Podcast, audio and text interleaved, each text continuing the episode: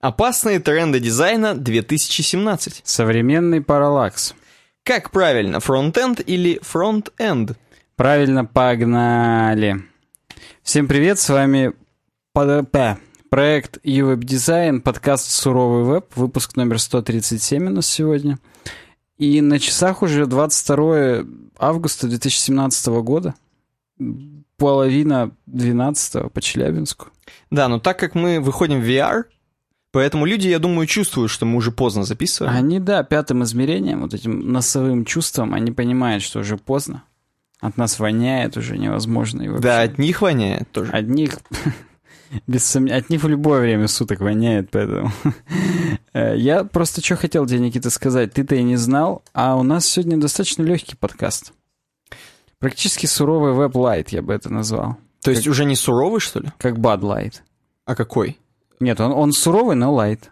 Вау. Понимаешь, суровость — это мы. Угу. Но сами темы, они не суровые. Они мы, лайтовые? Мы будем всячески пытаться их засуровить. Нет, подожди, может быть, как раз именно этот подкаст подойдет детям до шестнадцати, например? Это вряд ли. Или девочкам, беременным. Старикам. Может быть, да, старикам здесь не место. Первая тема нам, опять же, тот самый. Он и в прошлый раз открывал, вот я переслушивал... прошлый подкаст, а я переслушиваю прошлые подкасты. Ни хрена ты. И там тот самый был первый, и сейчас он снова первый. Опасные тренды в дизайне две тысячи семнадцатого года, заглавная тема. Возможно, тот самый, он как парфюмер, какую-то формулу вывел, как попадать к нам в первую тему. Я боюсь... Во-первых, он вывел ту формулу, что мы забываем каждый раз, кто у нас был первый на следующий день после записи подкаста. Ну, это мы с тобой какую-то ту формулу употребляем. Видишь, в чем дело? Возможно, я начинаю уже бояться его. А что, если он всегда будет предлагать такие интересные, классные темы, и мы не сможем от него увернуться потом, а потом он еще что-нибудь нам предложит? Спрыгнуть с девятого этажа. Я просто... Ты считаешь, что его учредителям придется в подкасте сделать, не меньше? Ну, включить, конечно, в список Forbes, я хотел сказать. В общем, главное, опасные тренды. Список Шиндлерова не включай. Опасные тренды в дизайне две тысячи семнадцатого, да? Представляешь, что две тысячи семнадцатый это уже заканчивается. Ну, можно так сказать. Ну, восьмой уже месяц. Все-таки. Скоро в школу пойдем. Мы здесь, на самом деле, ведь давно с тобой сидим, и когда-то там, типа, в две тысячи четырнадцатом или две тысячи пятнадцатом мы рассматривали тему тренды две тысячи семнадцатого, и там это типа было практически на самолетах будем летать, точнее на машинах. Ну там опять Гагарин, да, как бы, как вы там, потомки, а у нас вот опасный дизайн тут. И знаешь, вот да. Знаешь, в чем самая суть? В том, что на самом деле мы с тобой вот сейчас хвалили тот самого, того самого, а тема-то высосана из пальца. Вот я не побоюсь этого слова. Здесь все в этой теме указывает на то, что вот вопрос в самом... Ответ в самом вопросе. Как в английском. Если есть don, don't, do, то надо don't. Если есть don, то есть тихий. Вот, да. Это в Шолохов так обычно говорил. Короче говоря, опасные тренды в чем? В том, что дизайн, он как... Как лицо. Вот твое лицо, только вот дизайн, вот лицо твоего сайта. Ты на него смотришь и можешь все запороть своим дизайном. Вот спокойно. Оттолкнуть пользователей. Легко. Угу. Или, может быть, знаешь... От... Как, например, отпугивает меня скетч эп точка ми. Тебя отпугивают? Вот их верхняя полосочка, угу. Мне кажется, что это баннеры рекламные. Хотя это их посты. Да, кстати, я не знаю, зачем они такой отвратительны. Эффект. У меня почему-то такой же вот эффект. Они как-то закосили под Google рекламу, или я не знаю, подо что. Я тоже не знаю, но вот у меня прям баннерная слепота на них срабатывает. Угу, я угу. себя прям пересилил. О, прям вот... Ага. Усилие воли совершил, и вот, да, понял, что это у них сайт такой. Ну ладно, извини, я тебя перебил. Из... А я не буду извиняться, кстати... я буду дальше тебя перебивать. Кстати говоря, в этой теме вот про это нет. То есть э, тут автор об этом не задумывался, зато он задумывался о другом.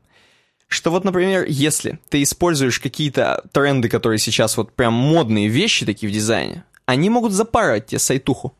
Просто полностью. Возможно, оно притянет к тебе другую аудиторию, например. Или оттолкнет вообще аудиторию. Дизайновых мотыльков оно притянет, как свет. Да, да. Один из таких трендов, например, это яркие цвета. Вот первым значится в этой статье. Угу. Яркие цвета сейчас очень сильно любят. Можно заметить их, например, у Apple. Они очень любят использовать яркие такие цвета в стиле Калифорнии, в стиле такие светлые, такие прям Сан-Франциско. Но это еще со времен рекламы iPod'а, например, было, вспоминай. Конечно. Оранжевый, фиолетовый, и там вот эти белые наушнички, еще контрастные с этими цветами. Да, но при участии Джонни Айва, великого дизайнера, одного из лучших дизайнеров всего мира, конечно же, такие яркие цвета раскиданы очень грамотно. Но ну, конечно, если... я не могу сказать, что они этим как-то злоупотребляют или неправильно используют. Все довольно-таки органично. Да, но если вы не Джонни Айв еще пока, а всего лишь тот самый, то поостерегитесь. То у вас есть некоторые опасности при использовании ярких цветов. Например, первое. Вы можете просто ими нахрен засрать весь сайт. Здесь не так написано на данном сайте, но я вам поясняю, перевожу для наших слушателей. Они уже только такой язык понимают. Mm-hmm. Как гав-гав, мяу-мяу. И вот э, в глаза буквально см- будут... Сразу крыло... вспоминаются вот эти картинки. Собачка делает гав-гав, кошечка делает мяу-мау, и только ты не делаешь ни хрена. Вот тут то же самое. Я думал, какой-нибудь там, только Джонни Айв делает... Или там, там только твой дизайн делает говно. Там, делает... делает... Короче говоря, глаза могут кровоточить у пользователей при виде, на, при виде этих ярких цветов. Вроде бы трендово, прикольно, раскидал, знаешь, так яркие какие-нибудь геометрические фигуры у себя на сайте.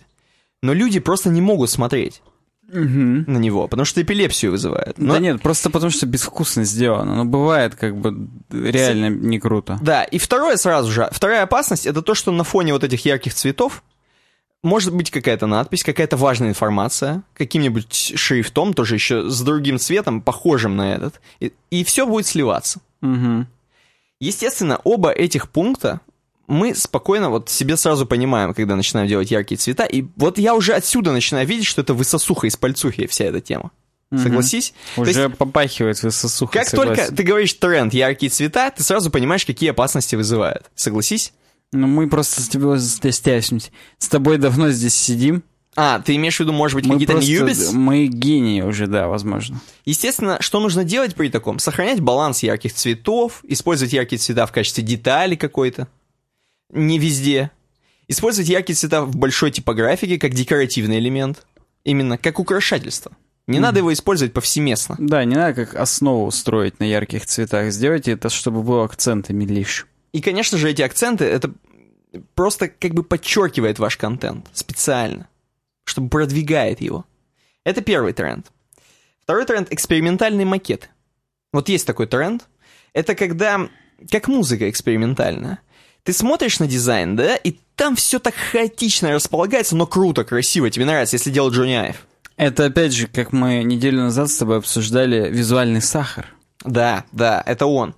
Только здесь все очень грамотно, все прям, вроде бы большие шрифты какие-то, большие картинки, все раскидано, но тебе все нравится, оно все на своих местах.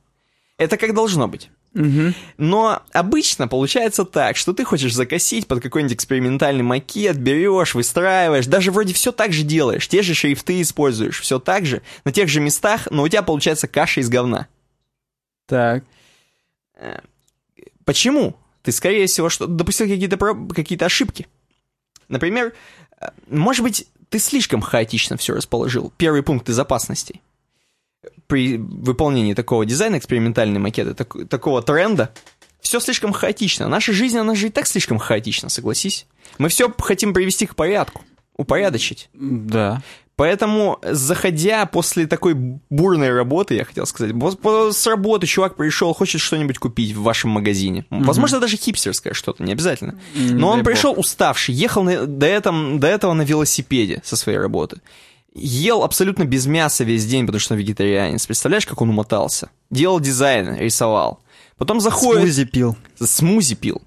Э, в, на ве, ве, вейпил с чуваками. На вейльный, я думал. На вейльный блэд. И, короче, тут хоп, заходит, у вас тоже все хаотично, и не может ничего нигде найти, где ему купить новые, новую эту жижу, mm-hmm. например. Вот, поэтому тоже нужно сочетать в себе и хаос, и порядок. Это первое. И второе, визуальная иерархия должна существовать. То есть, если мы находимся в России, все мы знаем, что нужно читать слева направо, согласись? И сверху вниз удобнее всего читать, правильно? Мне да. Всегда стандартные вот эти вещи нужно соблюдать. Как бы у вас, у тебя экспериментально не был шаблон, захреначен макет. Какой бы ты тренд ни соблюдал, вот эти банальные вещи, которые в букваре проходят еще, они должны быть. И это, опять же, высосуха из пальцухи. Мы же это понимаем с тобой, правильно? Я продолжу массировать тему, что мы сверхлюди просто. Согласен. И да. Вот. Ну, естественно, нужно использовать экспериментальные макеты, когда чтение содержимого не является основной целью. Это уже что нужно делать.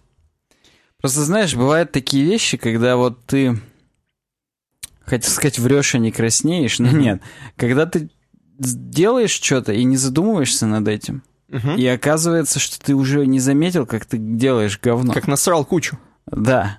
Э, до шестнадцати плюс проходит наш подкаст сегодняшний. Ну, ты хотел усуровить, я, я пытаюсь. Я только так и хотел, да. Поэтому, ну, сам представь, то есть ты учишь людей не курить, угу. Ты там пульмонолог, да? Допустим. А, а сам? сам куришь а в сам? перерывах между так. учениями. Как быть в этой ситуации? И вот так же мы с тобой. Представляешь, как говорим тебе... про дизайн, а у самих говно, а не сайт. Ну, не, ну представляешь, как тебя грызет совесть. Нас же тоже грызет совесть, как пульмонолога того. Меня, да. С твоего примера. Сто процентов. И меня, я спать не могу иногда, как тот пульмонолог. В общем, главное... Тем мальчиком был пульмонолог. Да. Главный совет по вот конкретно этому тренду экспериментальных макетов — баланс. То есть, если ты уже придумал, что у тебя будет все нестандартно, то обязательно сбалансируй это. Пусть будет не все нестандартно, пусть будет какой-то элемент конкретно один, так же, как с яркими цветами. Mm-hmm. Давай пойдем дальше. Мелкие детали. Вот это очень интересный пункт, потому что он касается и тебя, и меня. Мелкие детали. Посмотри сразу же. Там как раз сразу, да. На картиночке находится Аполлон. Давид Микеланджело. Какой Аполлон? Ну, мать твою, это Микеланджело, который стопудово отрезал все самое это. Он отрезал, думаешь, у него? Все самое... Как же там было? Я отсекаю только... Я отсекаю все лишнее, оставляю только самое необходимое. Вот самое необходимое он у Давида оставил. Вот загугли Давид Микеланджело. Да нет, я тебе абсолютно верю. Да, это Давид Микеланджело, скорее всего. Да, это он. Yes. И, короче говоря... Есть такие записи, как Давид Микеланджело рука. Mm, но тут не рука нас интересует, тут нас интересуют мелкие детали. Нас, да, мелкие детали. Интересно, как ты думаешь, вот те, кто писал эту статью, они специально в пункте про мелкие детали? Мне кажется, да. Мне кажется, да. То есть ты считаешь, что они тоже сверхлюди чуть-чуть? А автор Николай некий. Я немного его буду возвышать. С никнеймом Клаус. Я его буду возвышать, этого Клауса Санту. Он понимает, что пишет. Потому что, конечно же, мелкие детали — это прикольно. Они тоже акцентируют, как и большие детали, взгляд. Угу. Акцентируют немного по-другому. Хочется иногда прочитать маленький шрифт. Хочется иногда посмотреть на Давида. На твою-то мелкую деталь-то акцентирует да, внимание. Конечно, конечно, постоянно акцентируют. И м- здесь тебя подстерегают некие опасности, как и меня. Вот. Небольшие детали могут быть полезны для привлечения внимания и восхищения пользователей, но они могут случайно конкурировать с навигацией и контентом. Опа! Опа! Слушай, ну да, какая тебе вот навигация, когда сейчас, же такие часто детали, мне говорят, да? Ну слушай, тв- твоя мелкая деталь конкурирует с навигацией и контентом, я даже не... Вот, это первое. Второе. Небольшие детали часто используются в качестве декоративного элемента. То есть, видимо, не действует никак, видимо, абсолютно. Да. Не функционирует. Рядом с изображением или типографикой, иногда перекрывающегося ими. Бывает, что они следуют за прокруткой или курсором мыши. В результате они привлекают наше внимание, что одновременно может быть как хорошо, так и плохо. Мы должны знать об этой функции и размещать ее, соответственно, не ставя под угрозу удобочитаемость. То есть, не нужно делать такой маленький текст. Он как бы будет привлекать внимание, чувак будет вчитываться, что там. Угу. Но настолько это будет ему трудно каждый раз. А еще если много таких маленьких текстов, то... Ну, слушай, вот это для нас с тобой же какой чинаш. Это все равно, что вот то, что капсом нельзя делать. Оно вроде прикольно, но время, которое ты тратишь, так сказать, на расшифровку этого всего... Но время уходит. Оно, да, уходит. Да. Вот, естественно, соответственно, из этого растут и выводы, что нужно делать. С умом располагать вот эти мелкие детали, не слишком сбалансированно их с большими, со средними деталями делать.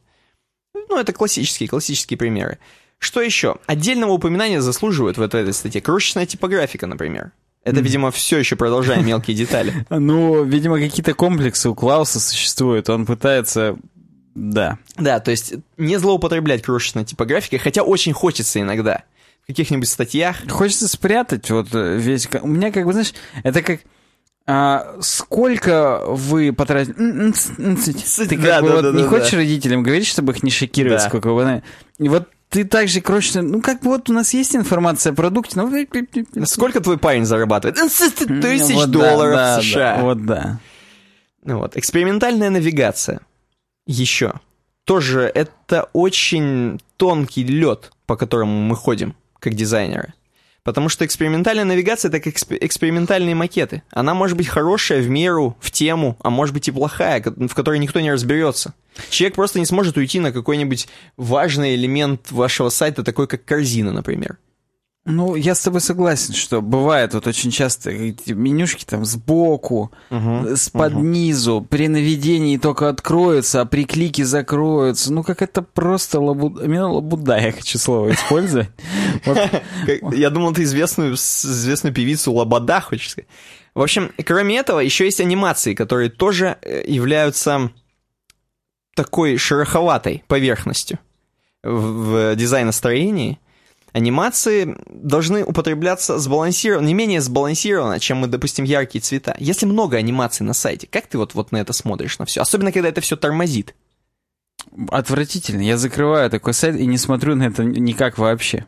Вот именно, вот именно. То есть здесь нужно учитывать еще и особенности девайсов, с которыми будут заходить. Особенности устройств. Я Конечно. вот, забегая вперед, у нас будет здесь тема немножечко про девайсы. В ай о эс одиннадцать в настройках Safari есть такой пункт, сейчас скажу, называется «Дополнение», uh-huh. а там «Experimental Features», не Что? переведено на русский. Окей. Okay. И туда заходишь, и там вот экспериментальные функции WebKit. По умолчанию были включены что-то типа там «Link Preload», предзагрузка ссылок, видимо, uh-huh. специально, чтобы убыстрить мои переходы. И какие-то типа веб-анимейшнс. Ну? Я включил здесь все. Здесь сейчас скажу, сколько пунктов. Ну, порядка одиннадцати. Хотя одиннадцать ровно. Я способен досчитать до одиннадцати. И в числе которых есть веб-джи пи ю. Uh-huh. Видимо, чтобы использовать джи пи ю-ускорение в веб-анимациях. Async Frame Scrolling. Асинхронное скроллирование кадров. Так. Remove Legacy WebRTC эй пи ай. WebRTC — это вот эта связь типа скайпа, вот этот протокол по передаче real-time chat, uh-huh. или видео, аудио. Вот Legacy убрал я, чтобы, видимо, старое не использовалось. Хрен пойми, убыстрят ли они меня что-то или нет. Может быть, у меня теперь не будут лагать все те сайты, которые лагали. А, но, но да. Я, кстати, недавно в Твиттере eWebDesign ретвитнул твит, простите за тавтологию, о том, что типа вот, это там единственный CodePen, который не тормозит на телефоне с WebGL. Угу. И там реально кла- классно. То есть там ты... На... Классно. Классно, да. Ты на кэнвасе прям рисуешь такие штуковины пальцем. Так. И все супер плавно, шестьдесят эф пи эс. Охренеть. Это прям дорогого стоит такая хрень. Я, кстати, стал замечать, вот ты мне сейчас показал, это же вот эти настройки только на ай о эс одиннадцать открылись, которые ты мне показал. Ну, слушай, вот я на ай о эс десять так глубоко не заходил. Я расскажу сегодня, почему я так глубоко зашел.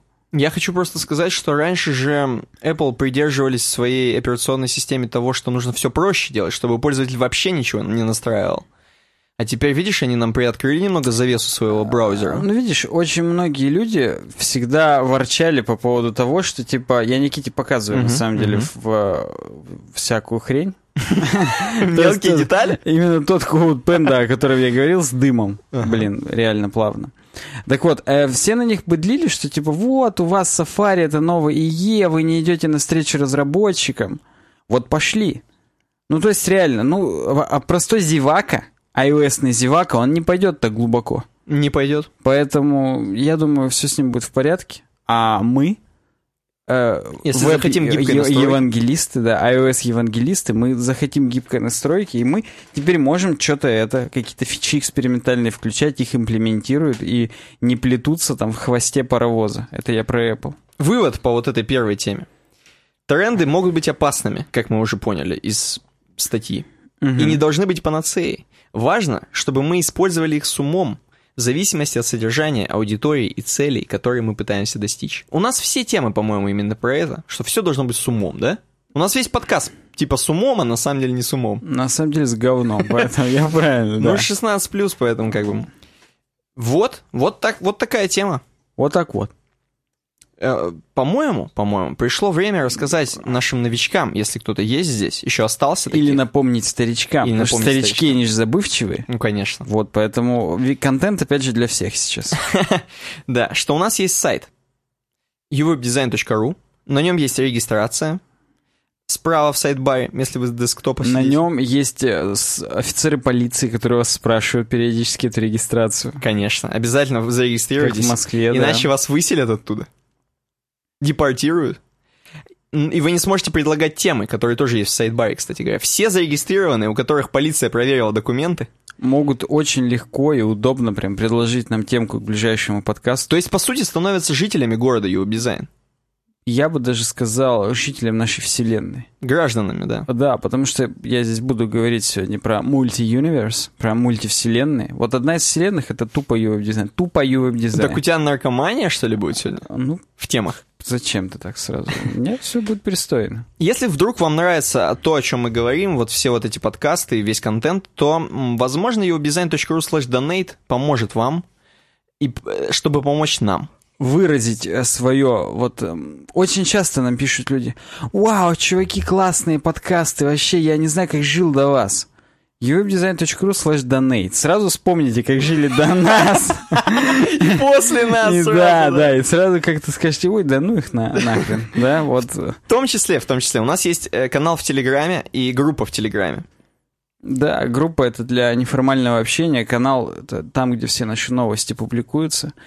Все эти ссылки на и дефис дизайн точка ру слэш эбаут есть, на канал и на группу в Телеграме. Вы, чтобы вы не ходили как слепые котята по нашему сайту, есть сверху кнопка о проекте, там можно это все посмотреть. Если хотите стикер, может быть, на ноутбук, например, то у нас можно заказать в паблике во ВКонтакте ви ка точка ком слэш и веб дизайн. Сейчас, на самом деле, небольшое затишье в сфере покупки стикеров, и я могу его объяснить, да. Я считаю, что в летний сезон нужно продавать перчатки. Ну, именно садовые такие, с логотипом eWebDesign. Думаешь? А трусы плавательные? Шапочки. Да, шапочки, трусы. Слушай, да, я вот на старичков как-то ориентировался, когда... а ты на новичков, опять же, да. А я на молодых. Я, может быть, бикини нужно продавать? Тампоны. А, ну то есть надо средних лет. Почему средний? Ну, я как бы совсем на молодых, знаешь. А, ну нет, это, это наказуемо уголовно. Ну, шестнадцать плюс, господа. Если мы бикини детские начнем продавать с логотипом eWebDesign, за нами, чувствую, придут. Тоже спросят у нас регистрацию. Собственно, можно переходить к рубрике «Дизайн». А у нас есть такая, вот в подкасте eWebDesign есть рубрика «Дизайн», представляете? Вы не ожидали, а есть. Да. И, короче говоря, тема про Параллакс. Ее нам предложил Атом. Ее предложил Атом, и, может быть, кто-то все еще думает, что Параллакс — это всего лишь один из злодеев э, вселенной ди си, например. И думает такой: ну это что, чувак, который вроде дрался с зеленым фонарем, например. А тот вроде его даже и победил. Да. Хотя, я Спойлер. так понимаю, его нельзя победить. Да я там не знаю, это надо читать «Зеленого фонаря». Да, да. Но, тем не менее, Параллакс — есть такой элемент в дизайне. Есть такой элемент в дизайне, и это всего лишь... элемент, который, знаешь, можно практически все назвать параллаксом. Вот практически все. Параллакс — это такой эффект, я, я бы даже сказал анимация, когда какой-то объект вот в вашем дизайне, какой-то вот объект изменяет свою форму, размер, может быть, скорость движения, может быть, начинает движение, полет. И обычно в параллаксе используется несколько элементов, которые друг друга перекрывают, друг друг друга там заезжают как-нибудь, вау-вау, убирают там. Вот это параллакс. Очень модное слово, любят его использовать. Давайте сделаем у нас на сайте параллакс. Вот так говорят. Кстати, вот здесь статья от восьмого августа две тысячи семнадцатого года на дежурке. Угу. Которую нам предложил Атом, собственно. А, да, так вот. И, и здесь написано, что это не новое, с этим согласен, но все еще популярная технология. Да. Уже давно не видел. Честно признаюсь, не такая тоже уже и популярная, видимо. Я когда, да, когда мы сели готовиться, где последний раз видел параллакс? Вот хрен вспомнишь сейчас. Ну хрен вспомнишь. Нигде. Ну, может ну, быть, то есть на... реально, на каких-нибудь вот концептуальных лендингах типа awards. Не, ну давай Apple точка ком возьмем. Вот там параллакс или нет? На некоторых страницах некоторых товаров, вот, типа ну вот, iPad Pro. Вот это есть, единственное, да. что я вспоминаю. Вот единственное. Нет, а я вот именно вспоминаю блог двадцать четыре Ways или типа того, угу. на котором про веб-разработку пишут. Ну и другие профильные вещи, типа там... Ну, знаешь, я много же материала перерабатываю в процессе, так сказать, жизни. Например, и просто библиотеки для эс ви джи Параллакса там недавно выходили. Угу. Тоже опять несколько красивых, классных. Или, опять же... Вот этот вот сайт, где награды в области веб-строения, awards, Угу. В каком-то году, не в этом, по-моему, а в предыдущем, там тоже был Параллакс. Ну вот. Но это реально, это уже штучный экземпляр. Это просто исключение из правил. Поэтому насчет того, что все еще популярное, видимо, как-то... Тем это... не менее, дежурка подкидывает нам от восьмого августа статья несколько ссылочек на те сайты, где используется Parallax. И давай посмотрим. Вот просто посмотрим. Угу. Смотри.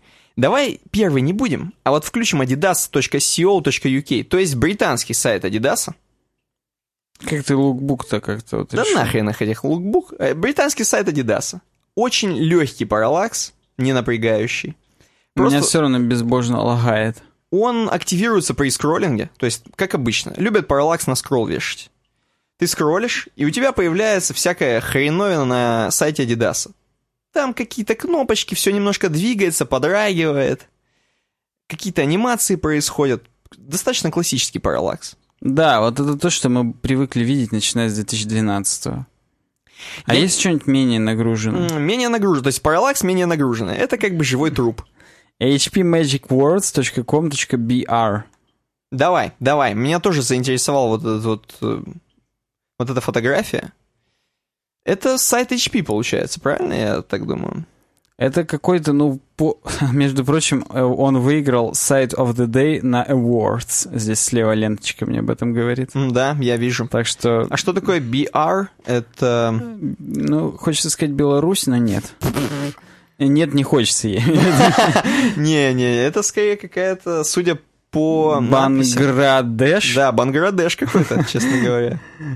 Бурятия? Вот какая-то, да... Доктор Бармента... У меня просто не работает почему-то сайт, не грузится. У меня загрузился. У меня только ленточка пополам, есть и все. С грехом пополам загрузился. Не сам, тоже достаточно высоконагруженный сайт, как я и говорил, на ну, Параллаксе. Судя по тому, как он грузится, это... Да. Я закрою, я закрою. Давай дальше еще посмотрим какой-нибудь. Наверняка какие-нибудь минималистичные сайты есть с Параллаксом. Да, он детёлки. Давай. Джереми Батаглия. Ну-ка, что за Джереми? А, вижу, вижу. Вот эти, да, ты выбрал вот этих вот женщин mm-hmm. в закрытых купальниках. Джереми mm-hmm. Батаглия. Ну, чуть-чуть есть здесь, да, но действительно не нагружен. Один из классических тоже параллаксов, где просто фотографии, которые появляются так лэзи-лодом, таким красивеньким, mm-hmm. всплывают просто по скроллингу. Mm-hmm. Я ничего нового, опять же, в этом не вижу. То есть, mm-hmm. вот как он был в две тысячи двенадцатом, да, простите за выражение. Так, а тема, она непосредственно о том, что просто вот есть. А вот есть. Вот все еще используют. То есть, если у тебя был вопрос, используют ли, то вот используют. Ну, слушай, вот я считаю, эта тема как никакая из этих всех требует нашего мнения. И вот mm. я прям искренне голосую за доступность. Не надо вот это вот выдавливать из себя по капле вот этот параллакс для того, чтобы пустить в гл- пыль. глаза пыль.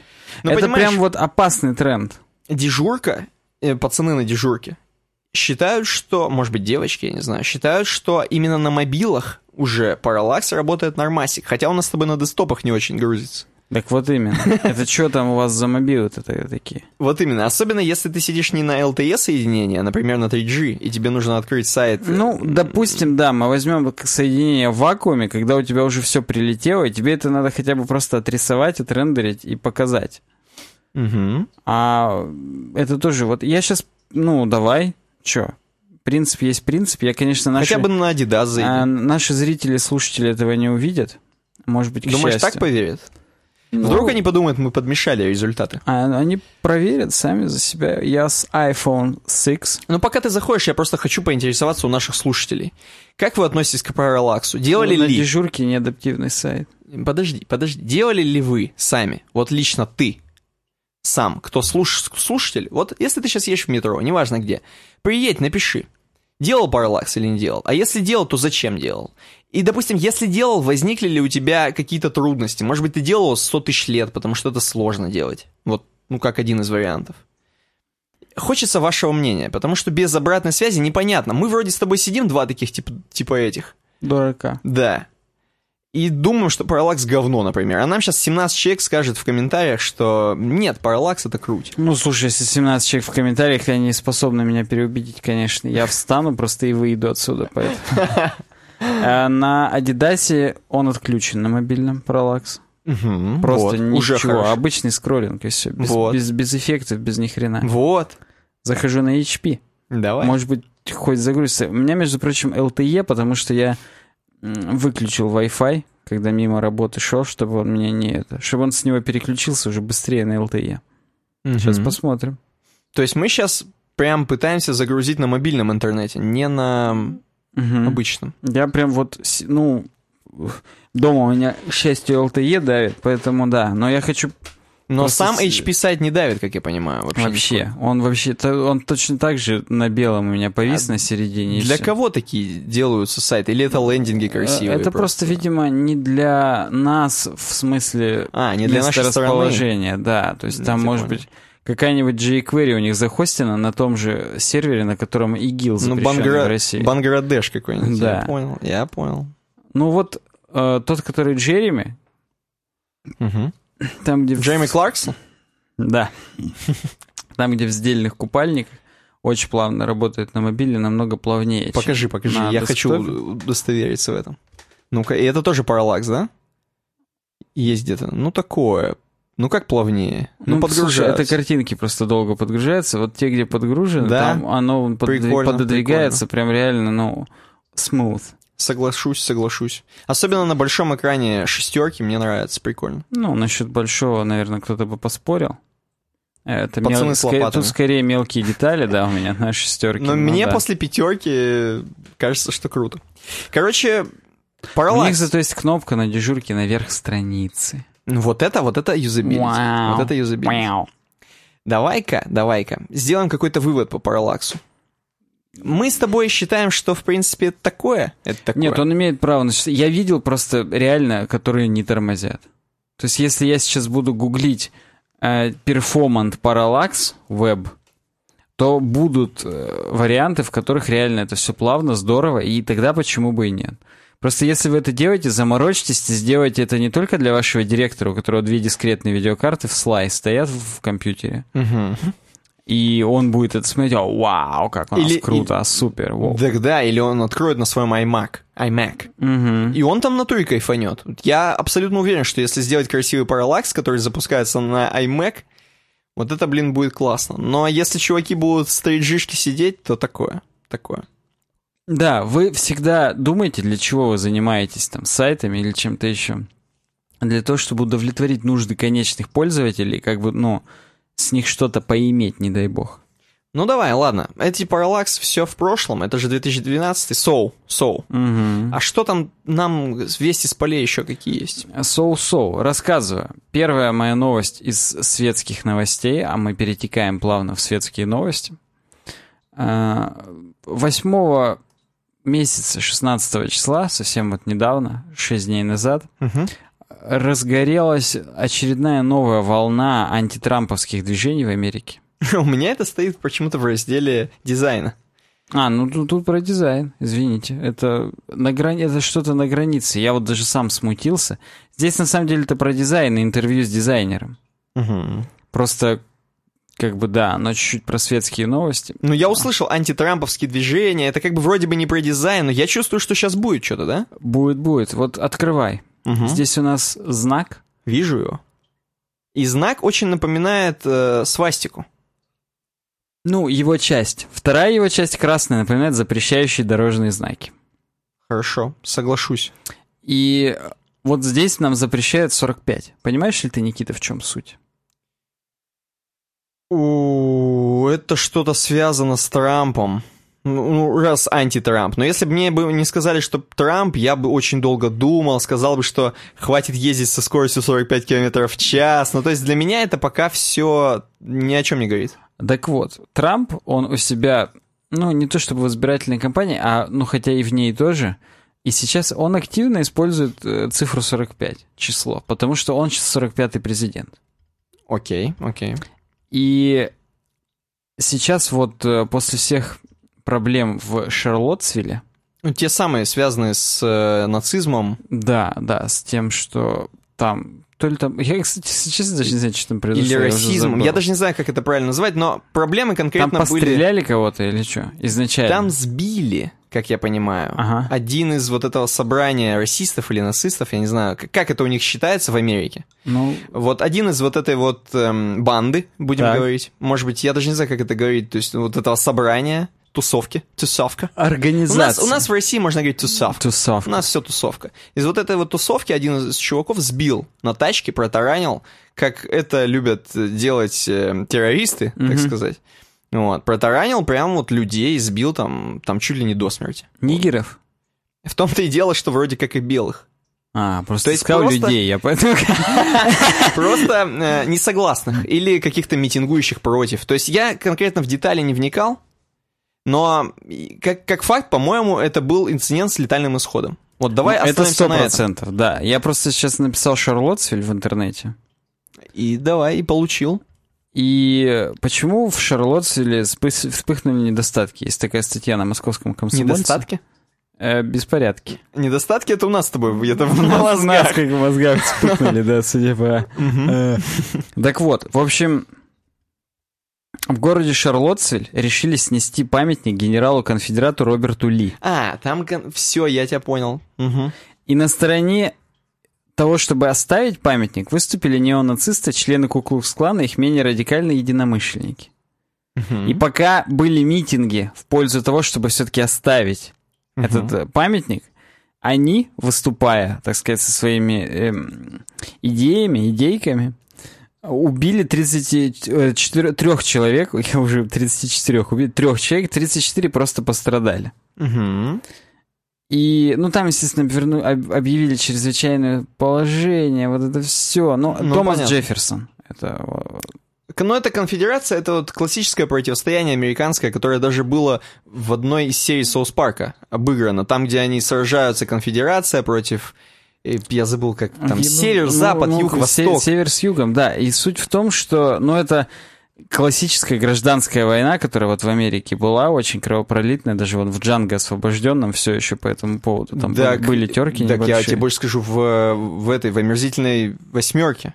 Извините, в омерзительной восьмерке, да. Хотя, по-моему, в Джанго Освобожденном тоже там уже это свершилось. Да, и да. Там его как бы не хотели еще принимать, потому да. что, ну, да.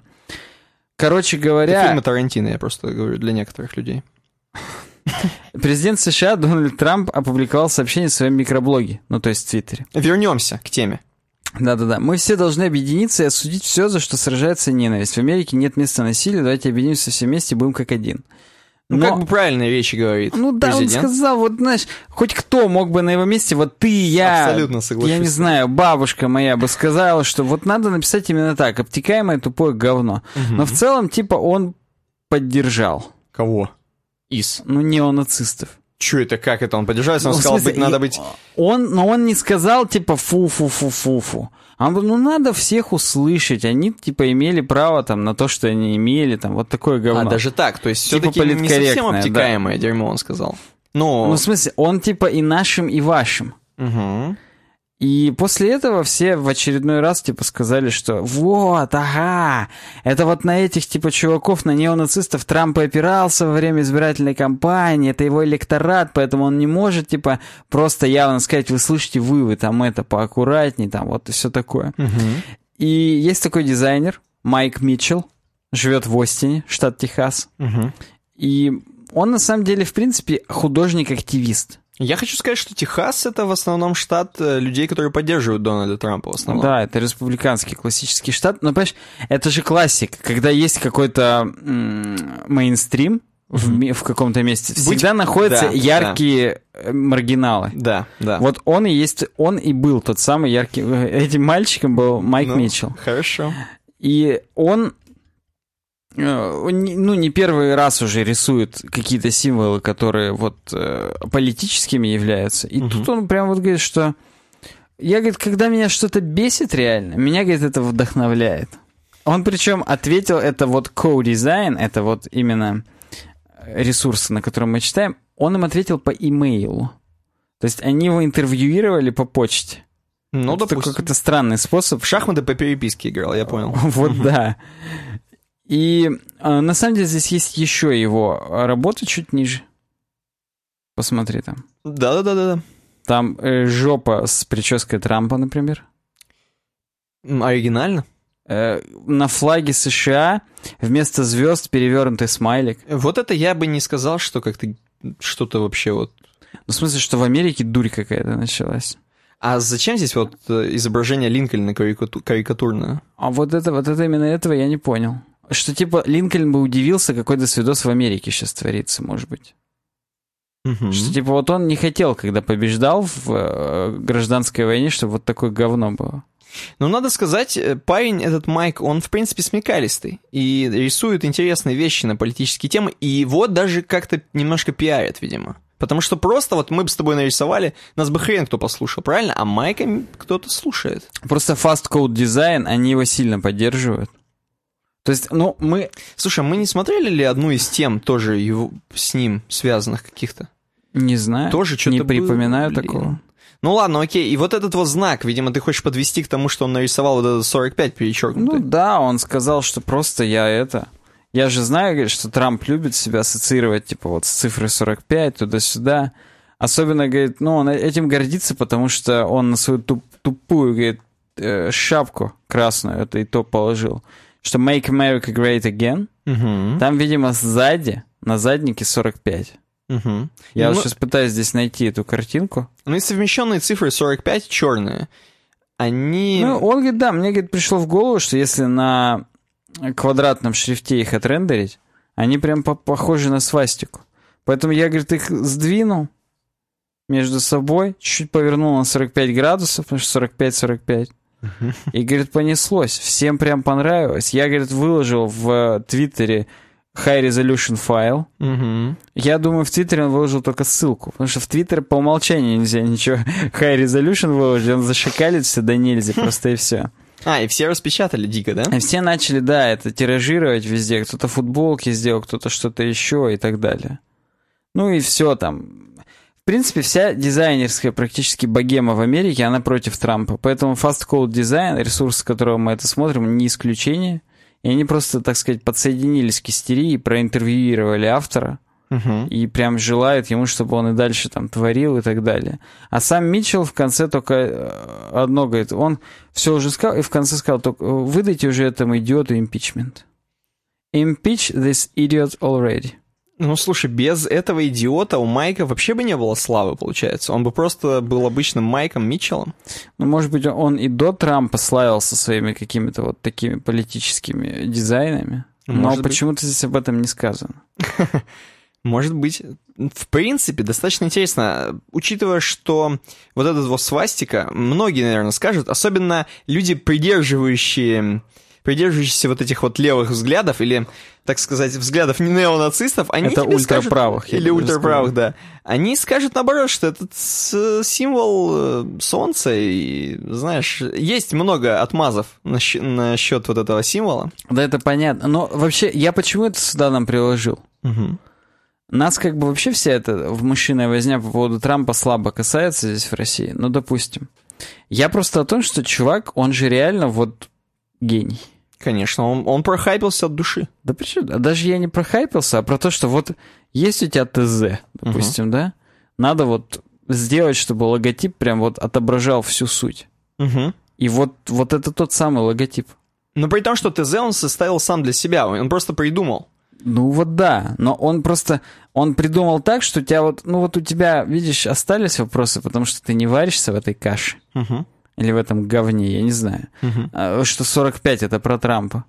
Нет, а для американцы, я думаю, они подхватывают каждый, прям изи на лету. Это каждый понял. Я, я уверен, что это каждый. Если бы это было что-нибудь про Навального или про Путина, я бы сразу... две тысячи восемнадцать перевернуто. Легко, легко, да. Вот это все понятно было бы. Да.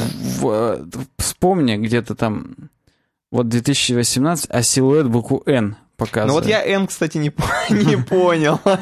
Но вот. я, опять же, я человек далекий от этого всего, поэтому, да, конечно, американцы, особенно... Там, в Америке очень любят следить за политикой, обсуждать, по, обсуждать президента и так далее. Очень многие хаят его, хоть и ничего, ничего не делают, так сказать. Вот, поэтому для них этот символ сорок пять, как фашистское солнце вот это вот, оно от души. Так что вот он четко прям... понял потребность, угу. Сделал это, и молодец. Я, может быть, не столько одобряю его именно политические взгляды, сколько вот его дизайнерскую жилку способен, так сказать, оценить. Согласен. Можно дальше пойти? Можно. Исповедь фронтендера нам предложил тему, давненько его не было. Исповедь фотографа, который не различает цвета. На петапиксель новость. Здесь сразу у меня куча рекламы. Сверху, на что способен полисорб. Угу. Это не реклама. Короче, чувак, а именно Аарон Лавинский. Угу. Еще в две тысячи четырнадцатом году, новость две тысячи четырнадцатого года, одиннадцатого августа. Вот это новость. Почти три месяца, три года с небольшим, точнее, прошло. А кот он пишет: чуваки, я дальтоник. И чё? Ну, говорит, все, вот, наконец-то я об этом сказал. Вот до сегодняшнего, говорит, момента только два фотографа об этом знали. А теперь я, говорит, вот публично об этом сказал. Мне, говорит, так было стыдно, а теперь мне не стыдно, потому что это всего лишь часть того, кто я есть. Угу. И, говорит, началось все, когда я ходил в садике, я просто, говорит, не понимал цвета. То есть мне мама говорила, что вот, типа, там, вот зеленый.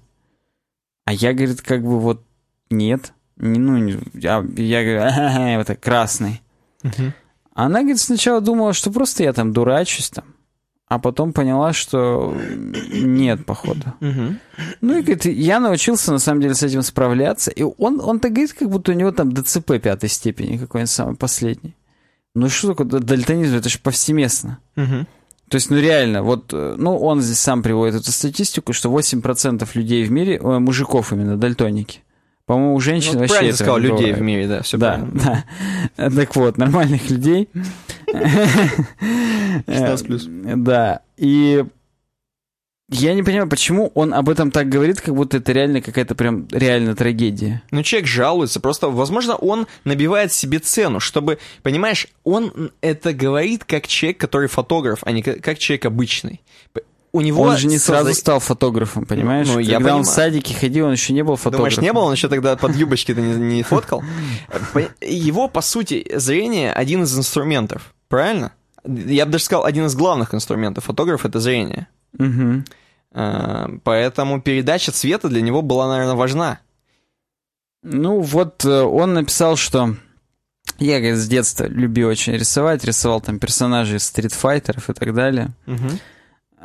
И, в принципе, ну, похрену мне было по поводу дальтонизма. Я же, говорит, просто рисовал, как бы сказать, сюжеты. Угу. И я, говорит, вообще даже не осознавал, что, насколько это вообще было для меня важным, для моего будущего. Потому что я, говорит, вот не смог бы быть пожарным или военным. Но, видимо, у них там важны цвета. Наверняка. Хотя вот, ну, чё пожарный? Огонь как бы и так виден. Да нет, наверное. Мать ты, это языки пламени все равно. Ну, если они у него сливаются, я не знаю, Саня. Я не ну, знаю. Ладно, я, я серьезно, я не, как бы у меня нету в роду дальтоников, я не знаком с ними, я поэтому не могу сказать. Я еще вспоминаю сразу, мы здесь еще в подкасте там обсуждали чуваков, у которых, наоборот, в десять там, раз больше восприятия цветов, угу. И они там просто в космосе уже, они видят кунг-фу ну, по да. Нео. Вот тут наоборот. Тут у чувака из, из, испутаны цвета, запутаны цвета. Да, он говорит, я, говорит, хотел быть кинематографистом, делать фильмы. Но, говорит, у меня не получилось. Я, говорит, несколько раз spectacular fails у него были. Были фейлы прям такие. Ну, я уверен, что это никак не связано с цветопередачей, абсолютно. Понимаешь, особенно взять эм, современное искусство... Сейчас можно делать вообще все в любых цветах, без цветов, черно-белым. Ну, это понятно. И так кстати, далее. Кстати, ему двадцать семь, забегая вперед, он на год старше нас всего mm-hmm. лишь. А он, он, я, говорит, просто боялся, что, будучи э, оператором, мне, говорит, скажут, возьми он красный фильтр. Mm-hmm. А я, говорит, не знаю, какой из них красный. И фу, меня, говорит, засмеют, поэтому я ушел оттуда. Ну, понятно. В общем, чувак действительно стеснялся, имел какой-то комплекс по поводу этого. Да, хотя, казалось бы, ну, дальтоник и дальтоник. Угу. То есть, ну, я не буду сейчас сравнивать заведомо с другими недугами какими-то, чтобы никого в неловкое положение не ввести. Угу. Мелкие детали. Но да. Но тем не менее, сейчас он... Он пошел, да, учиться на журналиста и все-таки работает фотографом профессиональным. Угу. И он говорит о том, что... Ну, то есть, в смысле, он прям зарабатывает этим день, деньги. И я, говорит... понимаю теперь, что на самом деле журналистская фотография — это, говорит, не про свет или цвет. Угу. Хотя, говорит, это важные вещи. Это про историю.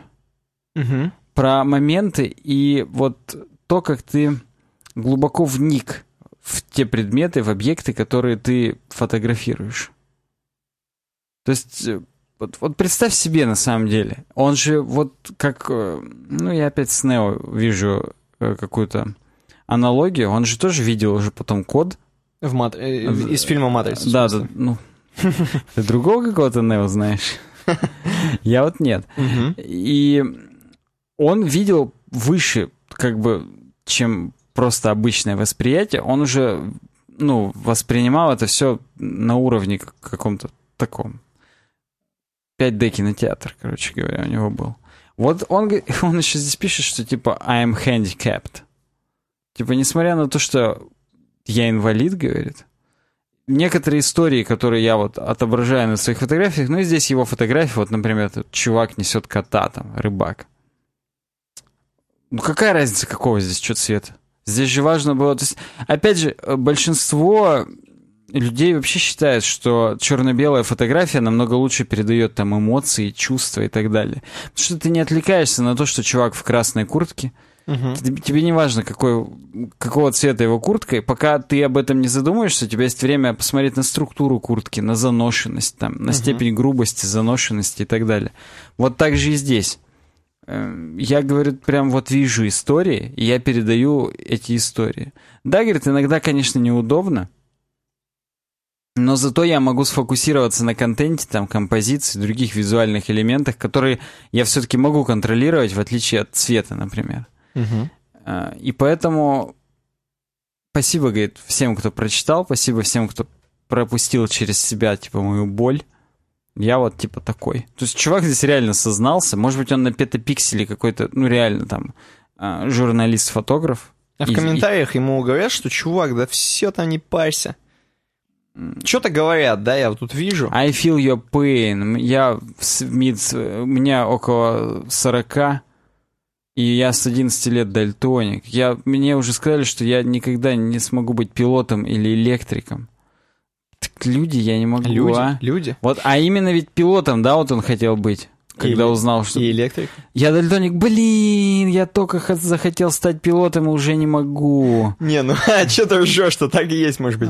Я хочу, знаешь, что им сказать такого интересного? Если вы вот такой чувак, например, да, который хочет быть фотографом, но дальтоник, или хочет быть каким-нибудь кинорежиссером, например, или кинооператором, мне кажется, наоборот, было бы круто, если бы он каким-нибудь именитым фотографом написал: просто, чуваки, я вот, короче, дальтоник, но я хочу фотографировать uh-huh. фотографом. Uh-huh. Они бы стопудово его поддержали и сказали: чувак, вот мы сорок лет уже фоткаем, и это вот ни хрена все, это все фигня, твои цвета. Главное, да, тот факт, что он пытался это замолчать, стеснялся этого, это смешно, потому что его бы, наоборот, поддержали и помогли. Ну вот. Но я, я-то хотел в, в другое русло свести, что вот представь, Никита, что uh-huh. вот для нас с тобой кажется...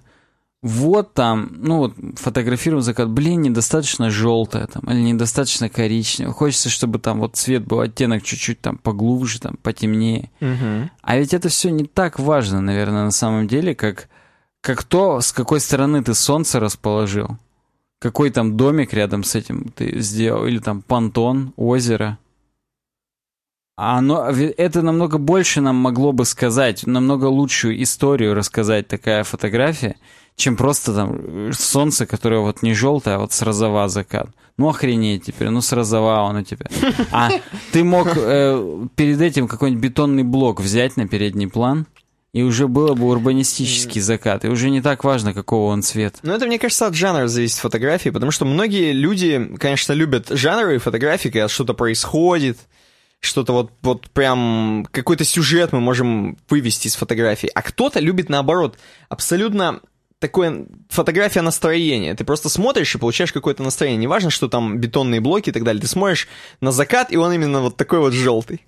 Ну да, но если бы при этом еще и был бетонный блок рядом, то базарный каждый бы увидел на этой это... фотографии то, что хотел. Кто-то бетонный блок, а кто-то желтый закат, поэтому... Ну да, да. Я просто к тому, что насколько вот надо быть иногда незашоренным человеком, а смотреть выше этого всего. Согласен. И прям вот вникать в суть ситуации. Вот нам чувак, возможно, это и хотел показать своей статьей. Нам, между прочим, да. Чё? Я, да я почему-то подумал уже, что я ее сам нашел, но нет. Предложили. Я не, не, не буду присваивать достижения фронтендера. А, это, это же фронтендер. Это еще и он, да. Переходим в светские новости. Мы хотели их чуть раньше, светские новости, Саня анонсировал. На самом деле, вот они, только сейчас подошли. Дмитрий Скрипкин. Делаем сайты, говорит, по ГОСТу. Не по ПОГОСТу, как вы могли подумать, а по ГОСТу. По улучшенному, может быть, по ГОСТу. Да, по тому самому ГОСТу, который стандарт. Так. Государственный. Короче, здесь на каком-то, не на каком-то, а на блоге Тинькова, между прочим, на блоге Тинькова есть статья «десять самых интересных требований ГОСТа для интернет-магазинов». Надо, кстати говоря, сказать сразу, что да, ГОСТ уже сделан Росстандартом, он еще не введен, он только с первого января две тысячи восемнадцатого будет, со следующего года получается. Угу. И этого ГОСТа можно не придерживаться. Так же, как и при производстве, например, колбасы. У вас есть колбаса, которая ТУ, и есть, которая по ГОСТу.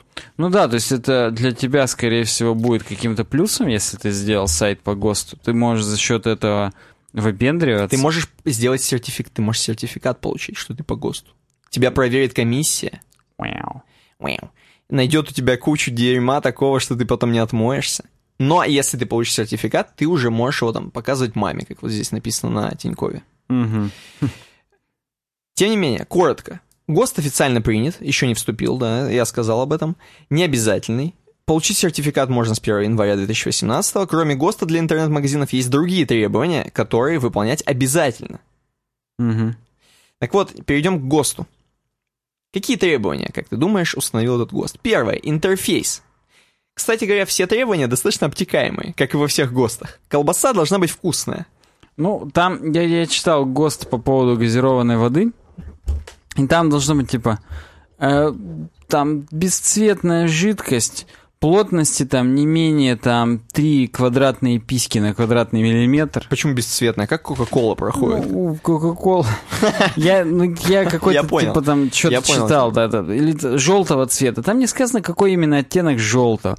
Там сказано не менее трех с половиной. Но если ты сделаешь десять, как бы ты все еще будешь по ГОСТу, потому что не менее трех с половиной. Ну и так далее. То есть там, на самом деле, рекомендации, они, конечно, может быть, жестче, чем просто ты технические условия написал, что у меня то, то, то и то. Угу. Но по факту все равно пройти, так сказать, по ГОСТу, ну, достаточно просто. Я так думаю. Ну вот, и здесь тоже не самые заоблачные требования. Первое, интерфейс. Интернет-магазин, а это конкретно мы про интернет-магазины говорим, так. Должен иметь интуитивно понятный интерфейс, прикинь, обеспечивающий оперативность взаимодействия покупателя с продавцом. То есть что, как, корзина... Как, как корзина. Померить э, продукт, оперативность, которая обеспечивает интерфейс, не, непонятно, да. Второе, характеристики. Ну, это классика. В любом интернет-магазине должна быть размещена максимально детализированная информация об основных потребительских свойствах товара. Зайди на любой сайт типа ди эн эс, типа Технопоинта. Э, все эти сайты имеют какие-то характеристики у каждого товара. Даже габариты, вес, вот это все. Да, да. Третье. Условия продажи. Обязательно нужно указывать срок в течение... Ну, как обязательно, если ты хочешь сделать по ГОСТу все. Угу. Нужно указывать срок, в течение которого действует предложение на этих условиях. То есть, что там, когда, до какого скидка. Все это ну, должно быть описано. Иначе это нарушение там, публичной оферты. Вот это все. Ты пообещал одно, оказалось другое. В общем, да. На сайте нужно обязательно размещать фотографии товара с разных ракурсов. Это важно для ГОСТа. Правильно, потому что, как обычно, отсюда ты смотришь предмет маленький, как говорится, а с другой стороны он большой. Было у тебя такое? У меня повсеместно. Я каждый раз смотрю, вроде большой предмет. А маленький? А начинаешь и как-то маленький. Пятое. Подтверждение заказа. Продавец должен незамедлительно отправить покупателю подтверждение, что заказ принят, покупка оформлена, и вот на таких условиях. Это просто хороший тон, на самом деле, интернет-магазинов, когда тебе в ответочку сразу приходит, что спасибо за покупку, такой-то, такой-то товар, вы получите тогда-то, тогда-то, ожидайте. Ну, мне напоминает вот этот пункт как то, что вот если ты делаешь какую-то интернет-рассылку, обязательно должна быть кнопка «Отписаться» или ссылка. Угу. Вот здесь тоже должно быть подтверждение, чтобы как бы стопудово, угу. стопудово. Чек. Если кассовый чек выдает не магазин, а его агент по договору, об этом нужно предупреждать при оформлении заказа. Ну, это естественно, если продает какой-то левый там чувак, хрен как, все нужно, все должно быть написано. Вся вот эта вот кухня. Угу. Кухня, покупатель, продавец. Седьмое. Упаковка. В описании способа доставки нужно указать, в какой материал упакован товар и как это за- защитит его от повреждений. Это достаточно хороший пункт, которые нужно выполнять. Восьмой. Возврат товаров надлежащего качества. В ГОСТе перечислены варианты, как покупатель может связаться с магазином, чтобы вернуть товар, который не подошел. Эм... вот, например. Подожди, то есть по ГОСТу должна быть policy для возврата? Или, или что? Ну, вроде как да, вроде mm-hmm. как да. Девятое. Учет обращений. Магазинам нужно присваивать номера обращения покупателей и вести электронный журнал учета. Вот это дополнительная головная боль, как мне кажется, для администратора сайта, для разработчика. Ну да, здесь элемент си эр эм-ки должен быть небольшой, чтобы ты мог отслеживать это, какое-то журналирование даже на уровне лог-файлов. Хотя, конечно, здесь-то имеется в виду именно полноценные айдишники и возможность там посмотреть, запросить конкретный пользователь, сколько чего заказывал. Или, например, наоборот, срез по заказу какого-то конкретного товара. Какие пользователи, когда его заказывали, в каком количестве. Да, ну и последний пункт, который один из самых интересных, считает Тиньков. Не сам Тиньков, конечно, а блог Тинькова. Если выяснится, что товар ненадлежащего качества, магазин должен сам забрать его у покупателя. Там, где тот скажет. То есть, если ты купил брако- бракованный товар, реально бракованный, не тобою испорченный, вот, а то, что тебе продали брак, то пусть продавец сам мутится, чтобы тебя его забрать, починить и так далее, поменять его. Вот, ну, это как бы нормальная практика интернет-магазинов. Я думаю, что многие серьезные интернет-магазины уже всем этим правилам, правилами соответствуют. Ну, они тоже, они, конечно, может быть, не столько высосаны из пальца, сколько, но они реально являются хорошим тоном, если ты такое делаешь, то uh-huh. успех не заставит себя долго ждать. Но След... можно еще и прям, прям сертификат получить. Да, можно, и похвастаться, да. Следующая новость это... Здесь, кстати, вот в выводе прям сказано, что... Непонятно, поможет ли это больше зарабатывать. То есть сертификат точно поможет условно выделиться на фоне конкурентов. Понтануться. Да, э, потому что покупатели, они же не в курсе, что за требования по ГОСТу. Все равно у всех людей до сих пор слово ГОСТ ассоциируется с чем-то таким стопудовым, хорошим и так далее. Угу. Поэтому, да, наверняка пыль в глаза это пустить поможет, ну а там дальше... Ну, слушай, вот правила нормальные, поэтому если этот ГОСТ просто тебя заставит соблюсти какие-то базовые вещи, то, ну, пусть будет ГОСТ, почему бы и нет. Ну, окей. Большая четверка операторов не выполнила требования ФАС об отмене национального роуминга в эр эф. Оказывается, тут страшное творится. Наши супероператоры телефонные, мобильные, такие как эм тэ эс, Билайн, Мегафон. И какой четвертый? Тут, ну, видимо, теле два. Или Йота какая-нибудь, или Ростелеком. Ну вот. А, да, тэ два Mobile в скобках бренд теле два. теле два, да. Представляешь, что не выполнили? Оказывается, за роуминг э, и за связь в роуминге, если ты разговариваешь вдруг, в другом городе, а зарегался, например, в Челябинске, а базаришь день в Питере, надо платить. То есть внутри сети вроде как. Звонишь с Билайна на Билайн, например, угу. надо платить. Хотя давно уже Федеральная антимонопольная служба приказала такое нахрен искоренить, потому что все, теперь по России базарим бесплатно, никакого роуминга. А они, никто, никто, это не соблюдает. Те самые крупная четверка большая. На них там чуть ли не завели дело. Сейчас мутятся, сейчас на них быдлить будут прям. Прям прессовать их. А бабки-то там немалые в этом роуминге. А с кого началось-то? Хрен его знает, с кого началось, но их, их, видимо, давно уже прессуют на этот счет, просто потому что у нас же типа импортозамещение, у нас же типа тут жизнь в России. Ну, базару нет. Вот, поэтому вы сделаете, чтобы хотя бы, ну, в России пока давай без роуминга. Давай хотя да, бы... Это просто смешно. Из-за того, что у нас гигантская такая страна, мы... Калаем хал. Халаем кал. Халаем кал просто. Вот потому что, ну, сам посуди. Мы вроде в рамках одной страны. У нас там, ну не у нас, у кого-то есть родня в других областях. Почему Многих. мы должны как за, за межгород-то платить? Как за межгосударственную связь платить? Ну да, да, это странно. Хотя, опять же, я вот Никите, когда мы готовились к этому подкасту, обещал, что э, мы зайдем на Билайн. Ну, зайди, зайди. Надо посмотреть. У нас просто с, с тобой возникли сомнения. Реально ли Билайн берет бабки за роуминг? У меня недавно просто этот вопрос возникал. Ну, не в том, берет ли он бабки за роуминг, а в том, как, какой нынче тариф. Почему-то он подумал, что я в Калининграде. Mm. Это не так, нет. Я в Челябинске. Да нет, да ты не отмазывайся. Мы пишем подкаст в данный момент в Калининграде. Может быть, сейчас тебе и по калининградским тарифам посчитают? Ну, было бы, но я уже перешел, поэтому нет. Тарифы. Новые тарифы, все. Вот то, что Например, мы сейчас используем. Да. Самый первый, все один. Давай, самый дешевый. Посмотрим. Не будем сразу все пять смотреть. Там, может, уже и роуминга нет. Угу. А вот базовый тариф, все один.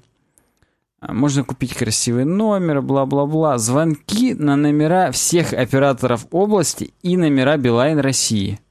Включены в пакет. Все номера области? Все номера области, вообще все. Угу.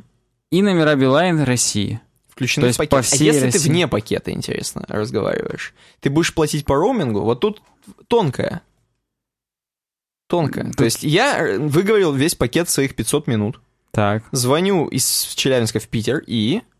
Нет, э, будет тарификация поминутная, но согласно тарифу. Согласно тарифу она... Ну, типа там шестьдесят копеек минута, что ли. Угу. И будет ли она... Вот будет ли она с роумингом? Не знаю. Не ко мне вопрос. Вот это все очень такое тонко. На самом деле, обычно люди не обращают на это внимания. Те, кто не сильно бизнесмен деловой, те, кто не летает там везде и разговаривает. Те, кто летает везде и разговаривает, у них уже специальные тарифы, которые, конечно же, не жрут бабки за роуминг, потому что нет смысла переплачивать. А те, кто мало, всего лишь пару раз из Турции позвонить там жене, сказать, что все нормально. Это как бы... Звонки на номера других операторов за пределы области, других операторов, не Билайн, пять рублей минута. Нормасик. пять рублей, мать твою, минута. Это практически полдня. Полдня абонентской платы. Какая-то просто вот странная хреновина, но... Имеем то, что имеем. Зато триста пятьдесят рублей в месяц всего лишь. А у тебя есть двенадцать гигабайт интернета и типа пятьсот минут. Ну вот, вот такая вот оказия случилась и коллизия. Не знаю, не знаю, как будет дальше действовать эта четверка. Наверняка как-нибудь отмажутся и скажут, что роуминг будет продолжать функционировать, скорее всего. Потому что это все-таки большие бабки, хотя если их сильно прессанут, они могут это отменить, но в пользу чего-нибудь. Например? Повысить просто абонентскую плату каждый Кварт день. По двадцать рублей, да. Не десять, а двадцать рублей в день. Mm-hmm. десять рублей в день это как-то... Ну, хотя нет, если триста пятьдесят, то... Ну, да, мы почти... столько и платим примерно. Я, ты бы уже знал, сколько... Я уже двадцать один рубль в день плачу. Ну, у тебя там суперсемейный тариф. У меня, да, у меня за один номер приходится доплачивать. Да и просто он у меня был все за пятьсот. У тебя модный? Ну... То есть там больше гигов? Больше минут? Да, там больше вообще всего. Но все равно минут не хватает, потому что там... Все за пятьсот, у него всего шестьсот минут, угу. А здесь у все один шестьсот минут, хотя это, ну там пятьсот. Ну, короче говоря, угу. Все равно как-то это все дорого. Пишите в комментариях, если вы более лучше знаете ситуацию с этими всеми роумингами, потому что какая-то она мутная. Вообще, я вот звонил из других городов, и если это в рамках пакета происходит, то как бы, ну, на Билайн. Он просто из пакета берет и все. Никаких дополнительных денег он не, не чарджит с тебя. Угу. Поэтому о, хрен его знает. Хотя, опять же, я вот звонил в Крым, и вот у того тарифа, который сейчас, все там, что-то там, у него есть тоже в, в комплекте пятьдесят минут межгорода. То есть ты не будешь сразу платить по пять рублей минута, пятьдесят рублей, пятьдесят минут у тебя включено. Поэтому вот я в Крым-то звонил за счет этих пятьдесят минут, там, меня отбавилось сколько-то. Ну или... да, да. То есть вот какая-то подстраховка все равно есть.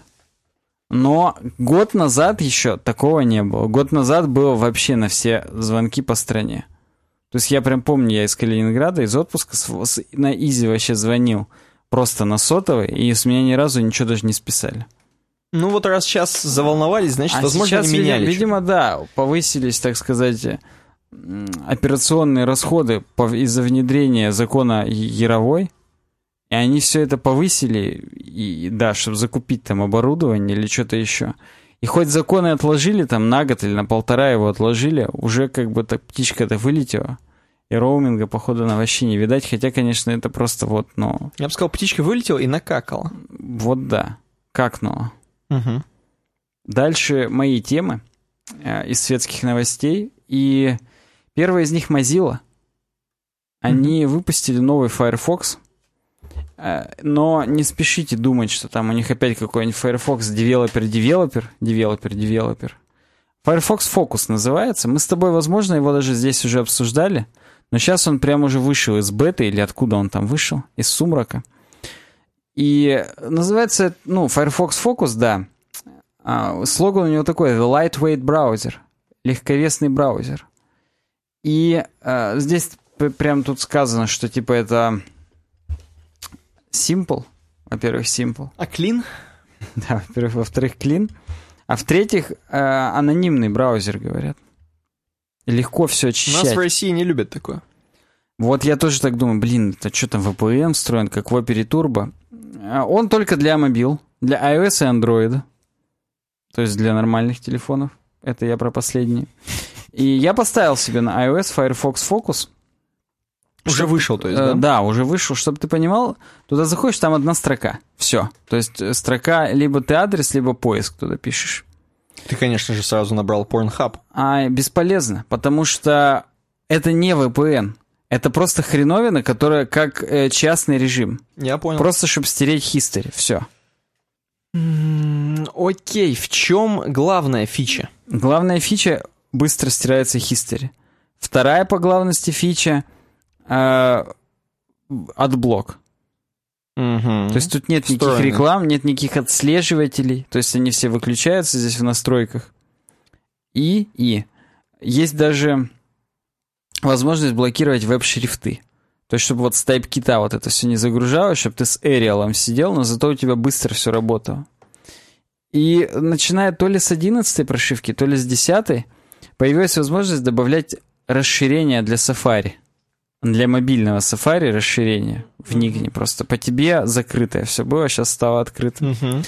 Вот этот Firefox Focus есть расширение для Safari. Так. Расширение для Safari призвано как раз блокировать трекеры рекламы, трекеры аналитики и социальные трекеры. Чтобы если у тебя зайдено в ВК, и ты зашел на какой-то сайт, то он не пропалил, кто ты в ВК. Гениально. Так вот, да. Я попробовал. Реально отблок. Ну, грубо говоря, ты отблок себе включаешь в мобильном Safari. Я проверил, реально работает. Я там был на каком-то тоже типа вот а, дежурке или какой-то хреновине. Не хочу ничего плохого Кроват. сказать про дежурки, да, но да. А, и у меня баннер пропал после того, как я включил Firefox Focus и перезагрузил вкладку.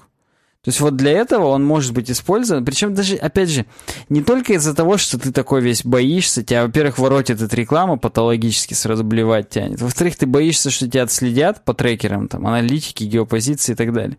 Но еще и потому, что ты боишься за свой мобильный трафик.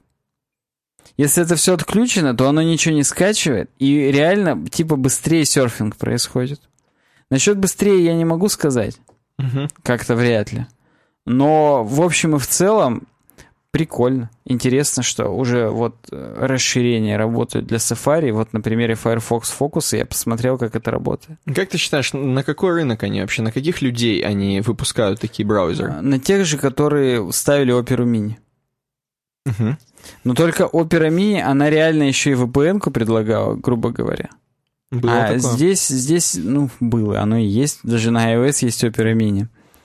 А здесь нет, здесь просто легковесный браузер. Ну, ч- что-то по-быстрому посерфить без сохранения истории. Вот на этих людей, может быть. Понял. Мне просто интересно, в Америке вообще есть такие люди или нет? Да стопудово есть. Прямо Quick Session здесь написано. Если вы цените скорость и простоту быстрой сессии в браузерах, видимо, есть люди, которые такую ценят. Ну, скорость и простоту. Мы ценим сто процентов, надо ставить быстрее. Да, вот я поставил, я не буду через него ходить. Но? Но вот его типа отблок я попробую, посмотрю вообще, что как это. Изменится у меня что-нибудь в жизни или не изменится после его внедрения. Но я посчитал нужным об этом почему-то сообщить. Окей. Не, новость прикольная. Следующее. Product Graveyard. Есть такой сайт. Здесь прикольные иллюстрации такие векторные. Мне нравится тоже, да. Хотя, конечно, это уже прошлый век, все эти векторные иллюстрации. Только фотошоп начал? Возвращается, да, фотошоп. Мне очень нравятся вот эти вот эм, символы Бэтмена. Вот эти вот маленькие мышки летучие. Они причем, хотя нет, не разные, они одинаковые. Просто из-за того, что они развернуты под разными углами, мне показалось, что одна менее угловатая, другая более угловатая. Угу. Ну да ладно. Этот сайт призван собрать в себе упоминания о всех проектах, которые были и которые закрылись. Причем такие знаковые, видимо, не просто какой-то говнище. А, ну, конкретно на главное у них featured проекты. То есть тут типа знаковые, да. А вообще у них all products... Угу. Их тысяча пятьдесят шесть уже всего. О, то есть они все-таки собирают все, хотят все собрать. Ну да, хотят по покемонам собрать всех. Ну давай несколько, то, чего мы знаем, по крайней мере, с тобой. Что закрылось? Mailbox. То, о чем слезка. Да, ну не слезка пока, пока просто вот Mailbox. Mailbox. Я слышу, этот Dropbox купил хреновину. Типа как, вот вспомни, как назывался гугловый новый клиент, который, ну мы типа там еще три года назад обсуждали. Еще на него беты выдавали, и нам кто-то дал. Блин, я забыл, как он назывался.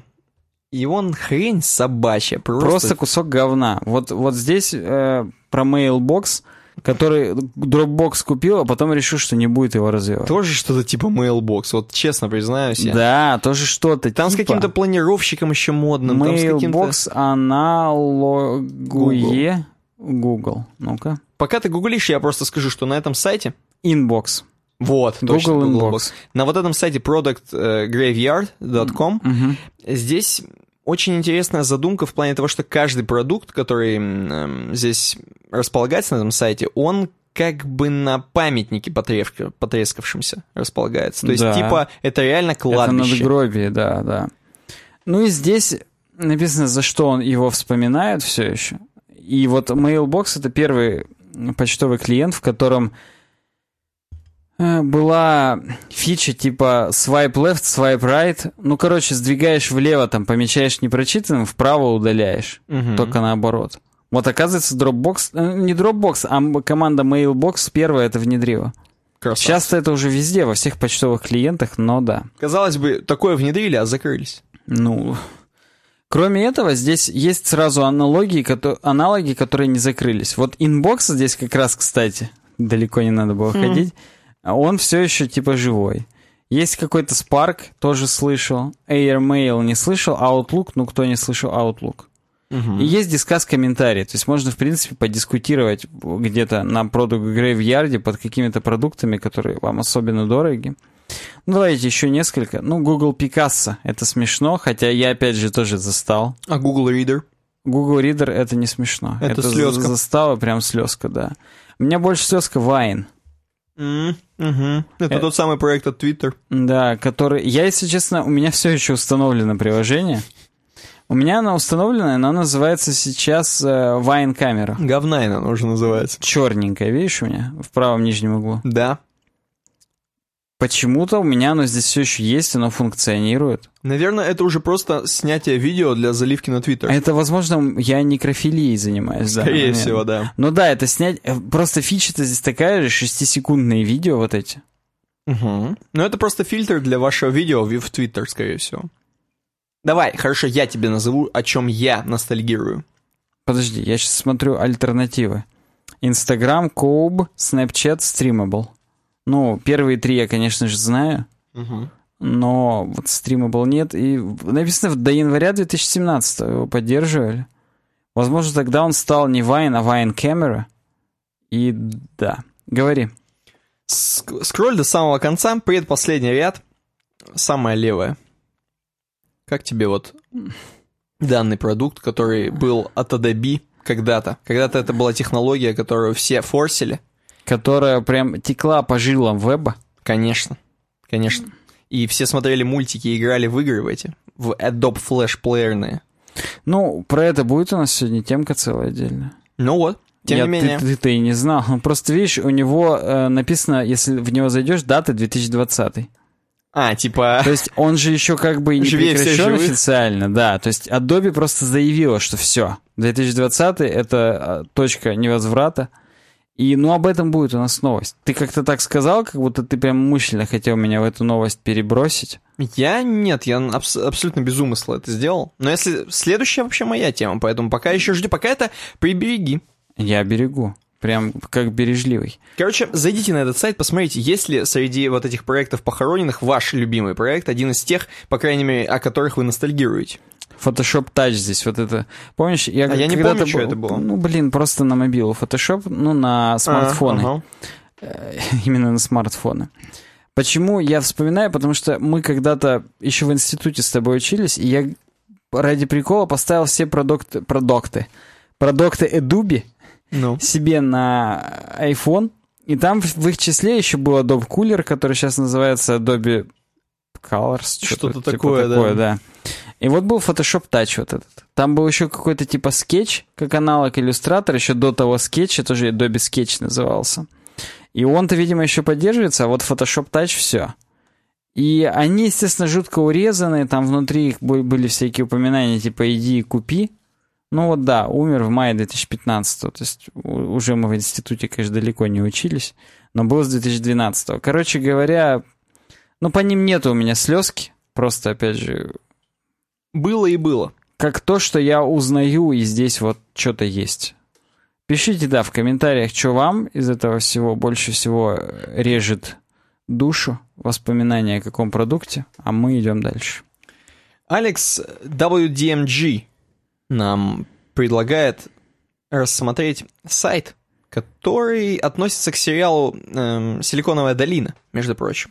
А как она? Кремниевая долина? Кремниевая, Я да. каждый раз говорю «Силиконовая». Ты мне каждый придат... раз, да, в, в Ой, да угоду да, мейнстримщикам это... так говоришь, потому что, ну, ну, как бы его так тоже называют. Это да. же не ты придумал, в конце концов. Так вот, Алекс нам говорит, что вы это, чуваки, прикиньте прикол. Вот я не задумывался, а вот к этому вот сериалу «Кремниевая долина» там проект, который вот прям нитью проходит сквозь весь сюжет, Пегги Дудочник, Пайт Пайпер, сделан прям сайт, и он прям есть в реальной жизни, не только в сериале. Я, говорит, охренел, зашел, прикольно, искал, зашел, нашел, и прям мне понравилась эта тема, что вот сделан сайт специально в сериале. И знаешь, я когда это прочитал, вот этот комментарий Алекса, mm-hmm. я думаю, ну слушай, чувак, много, так много для чего делают. Например, возьмем тот же знаменитый сериал от би би си «Шерлок». Да, где, мне тоже он сразу вспоминается. Да, где у... И в сериале у Ватсона есть блог. И в реальной жизни этот блог создан, и там действительно специально создавались записи. Может быть, они даже там создавались... Они создавали именно вот в тот момент, когда выходили серии, там появлялись новые. Ну вот. Но это своего рода продвижение сериала в том числе, и такое небольшое погружение нас, как бы, как будто это все происходило. Я, кстати, сейчас перешел на блог Ватсона, типа. Угу. Там, во-первых, э, где указана дата поста, там не указан год. Видимо, специально, чтобы немножечко, так сказать, смутить, потому что вот там одиннадцатого августа, ну, не сказано, какого это года.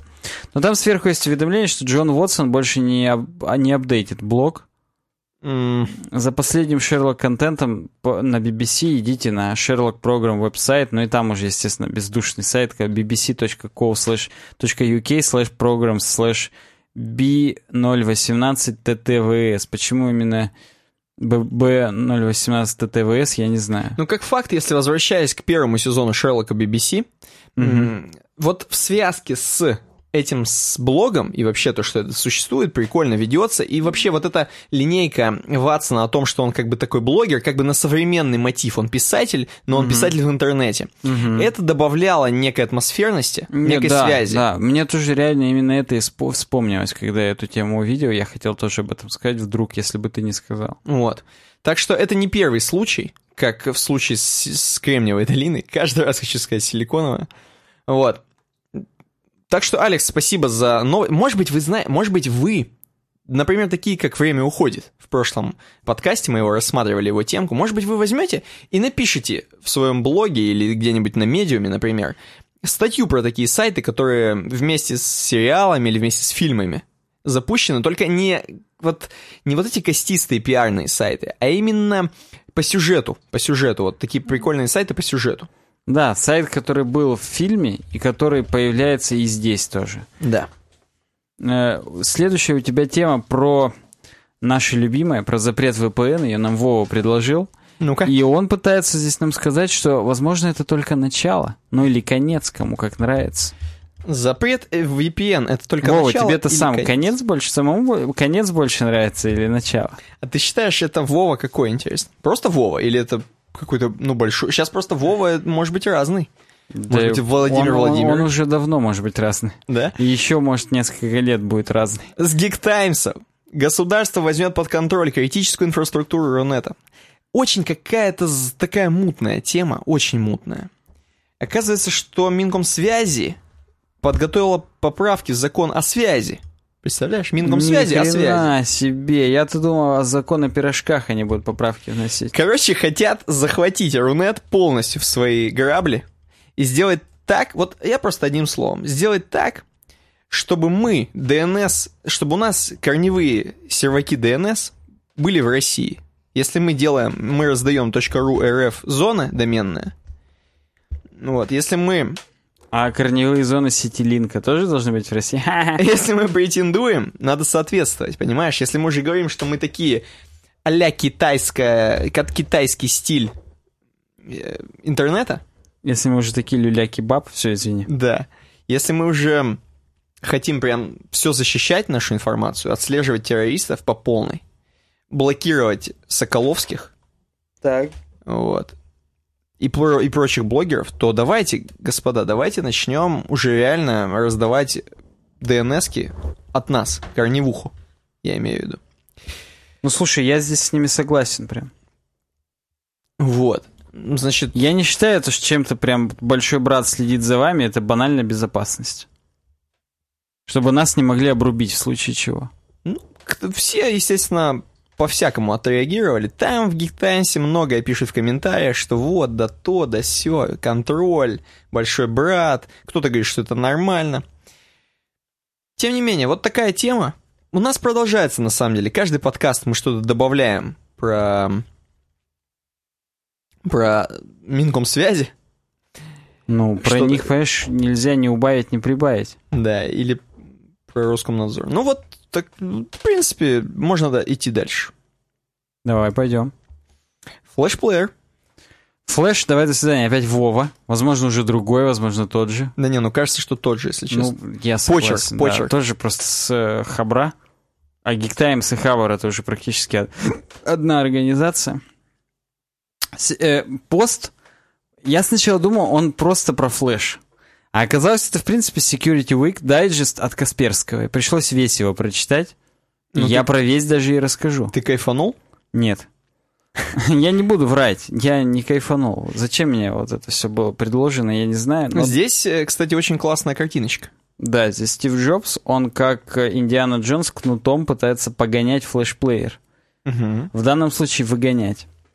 Так вот, тысяча тридцать три уязвимости во флэш-плеер законопачены с две тысячи пятого года. Больше, чем Internet Explorer или больше, чем Windows икс пи. То есть решето? Решето вообще. Просто тут теперь хорошо вермишель отбрасывать написано. Но, но, тема закрыта. Adobe объявил, что в две тысячи двадцатом году флэш официально будет прекращена поддержка. Сразу же написали петицию на GitHub к Adobe, чтобы не убирали. Потому что, сжалились. Э, ну да, чтобы, потому что флеш-игры типа должны жить. И вообще это ну, большой кусок э, интернета. И если вдруг полностью он прекратится, то мы никогда уже не сможем вернуться к каким-нибудь там через веб-архив старым доменам, посмотреть флеш-сайт там и так далее. Угу. А, и, ну, кроме шуток, батареи-то он, понятное дело, жрет. Вообще лагает, хреново работает и так далее. Хотя вот опять же, вроде уже умер, а всякий раз, когда ставлю Яндекс.Браузер по работе, Он предлагает мне включить именно системный флешплеер, чтобы он за обновлениями там следил и так далее, чтобы не было уязвимости. Но я, к сожалению, пользователям-то его и включаю. Я просто, если честно, думал, ты сейчас скажешь про Стива Джобса. Вот вроде уже умер. Но я, я тебя понял. Да, конечно, флешплеер все еще котируется у некоторых групп пользователей. Да, он просто, понимаешь, они даже сами этого не понимают, а им нужны вот эти баннеры на рутрекере анимированные. Угу. Когда там постреляй там в жопу какому-нибудь да, охотнику. Там да, вот это вот да. все. И оно же без флеша-то не будет у вас работать. Ну, опять же, падает количество пользователей, падает. Было восемьдесят процентов пользователей в две тысячи четырнадцатом году, сейчас семнадцать процентов. Это по данным десктопных пользователей Chrome. Угу. Потому что мы с тобой опять же здесь обсуждали, Chrome с какого-то момента официально его выключил. Было такое? То было. Есть его можно довключить. Не, ну, ну если уже прессуют пацанов, по-любому э, количество аудитории снижается. Если уже все, ну, гонение, да, если уже их официально выключили, понятно, что снизился процент, даже процент тех людей, которые не подозревал, что они используют флешплеер. Люлей, мне уже кажется, после люля кебаб. Да. Так вот, в Adobe признали, что пора переходить на эйч ти эм эль пять, WebGL и WebAssembly. Угу. То есть, вот да. Это первая новость была из их дайджеста. Вторая. Взломанное расширение для Chrome воруют рекламный трафик, подменяют рекламу.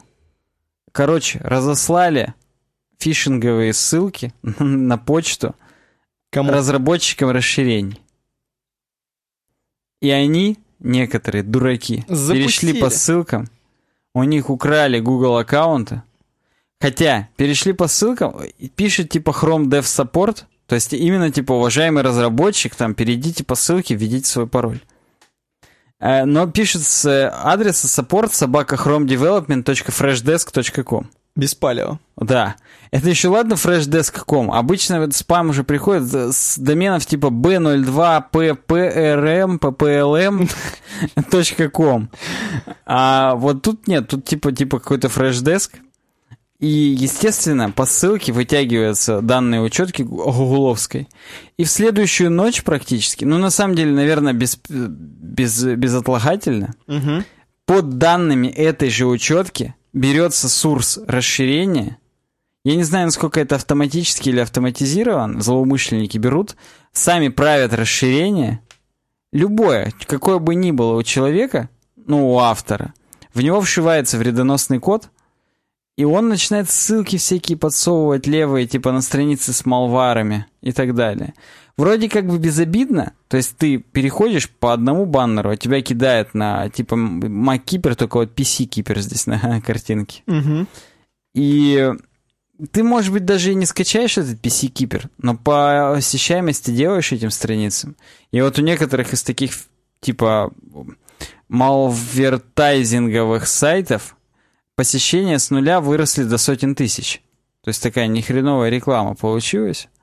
Хотя на самом деле, ну, люди эти, наверное, больше туда никогда не зайдут. Короче, будьте внимательны. Здесь под катом а, они написали список скомпрометированных расширений. Здесь какой-то веб-девелопер, Chrome Tana, Infinity New Tab, CopyFish, ви пи эн, Social Fixer, Touch ви пи эн, BetterNet ви пи эн. Если вы каким-то из них пользуетесь, одумайтесь. Остановитесь по Януковичу. Я просто хочу сказать в защиту разработчиков, они не сисадмины, они обычные разработчики, которые открывают ссылки из почты. Ну вот говна и пожрали. И их, их приложения попали в подкат к Касперскому. Это да. Худшее, что можно вообще желать. Согласен, согласен. И последнее. Хакер опубликовал ключ от прошивки Apple эс и пи. эс и пи — это Secure Enclave Processor. То, что встроено в устройство Apple там, с какого-то момента, когда ввели Touch ай ди, процессор, который обрабатывает все, всю передачу данных между сенсором Touch ай ди и операционкой. Чтобы вы понимали, все вещи, которые Touch ай ди передает, они хранятся ну, в памяти, но все зашифровано и обрабатывается вот этим Secure Enclave Processor. Угу. Сам процессор, в нем была прошивка, и вот ее взломали. И теперь... Это большой очень вопрос, как Apple на это отреагирует. То есть они признаются, что да, взлом был, так. И тогда, ну, это прям будет удар по имиджу компании, нужно будет срочно что-то как-то решать, фиксить. Или они скажут, что... Ну, или они не будут признаваться, но в любом случае они-то будут знать, что, скорее всего, настоящий, и все равно надо будет срочно что-то фиксить. Угу. Потому что... Да. Там хоть все и зашифровано, но если ключ открыт, то, считай, уже все и расшифровано. Весь код прошивки открыт. Будет понятно, как этот процессор взаимодействует с основной операционной системой, как передаются данные Touch ай ди, а это значит, можно будет их перехватить. О, ужас. И ну, бу- бу- вот теперь мне хочется после этой новости следить за блогом Касперского, чтобы он написал мне в следующий раз, чем закончилась эта история. Надо ли выкидывать iPhone в окно и использовать э, Meizu угу. или Xiaomi? Или все-таки остаться можно на Apple-ском девайсе? Ну и в конце здесь книжечка «Компьютерные вирусы в эм эс дос» от Касперского, девяносто второй год, издательство какой-то «Ренессанс». И, э, вот такой вот раритет он здесь нам говорит. Все, конец. Замечательные новости от Вовы, угу. которые нам поступили в светские. Угу. Сейчас надо перерывчик перед разработочкой. Да, у нас на самом деле подкаст-то под, почти уже к завершению подходит. В смысле, что там в разработке одна тема. И угу. то она... Я когда ее запихнул в разработку, потом, под, когда читал ее, она оказалась не из разработки. И пара тем из научпопа. Так что... Ну, это считай, как после сложных лекций перед физрой отдохнем. Да. Как бы ты вроде и так физра уже будешь отдыхать, но вот перед ней надо все равно отдохнуть, умыться. Поэтому пишите нам хвалебные комментарии, пока у вас есть пятисекундная пауза. Подписывайтесь в соцсетях и увидимся после перерыва.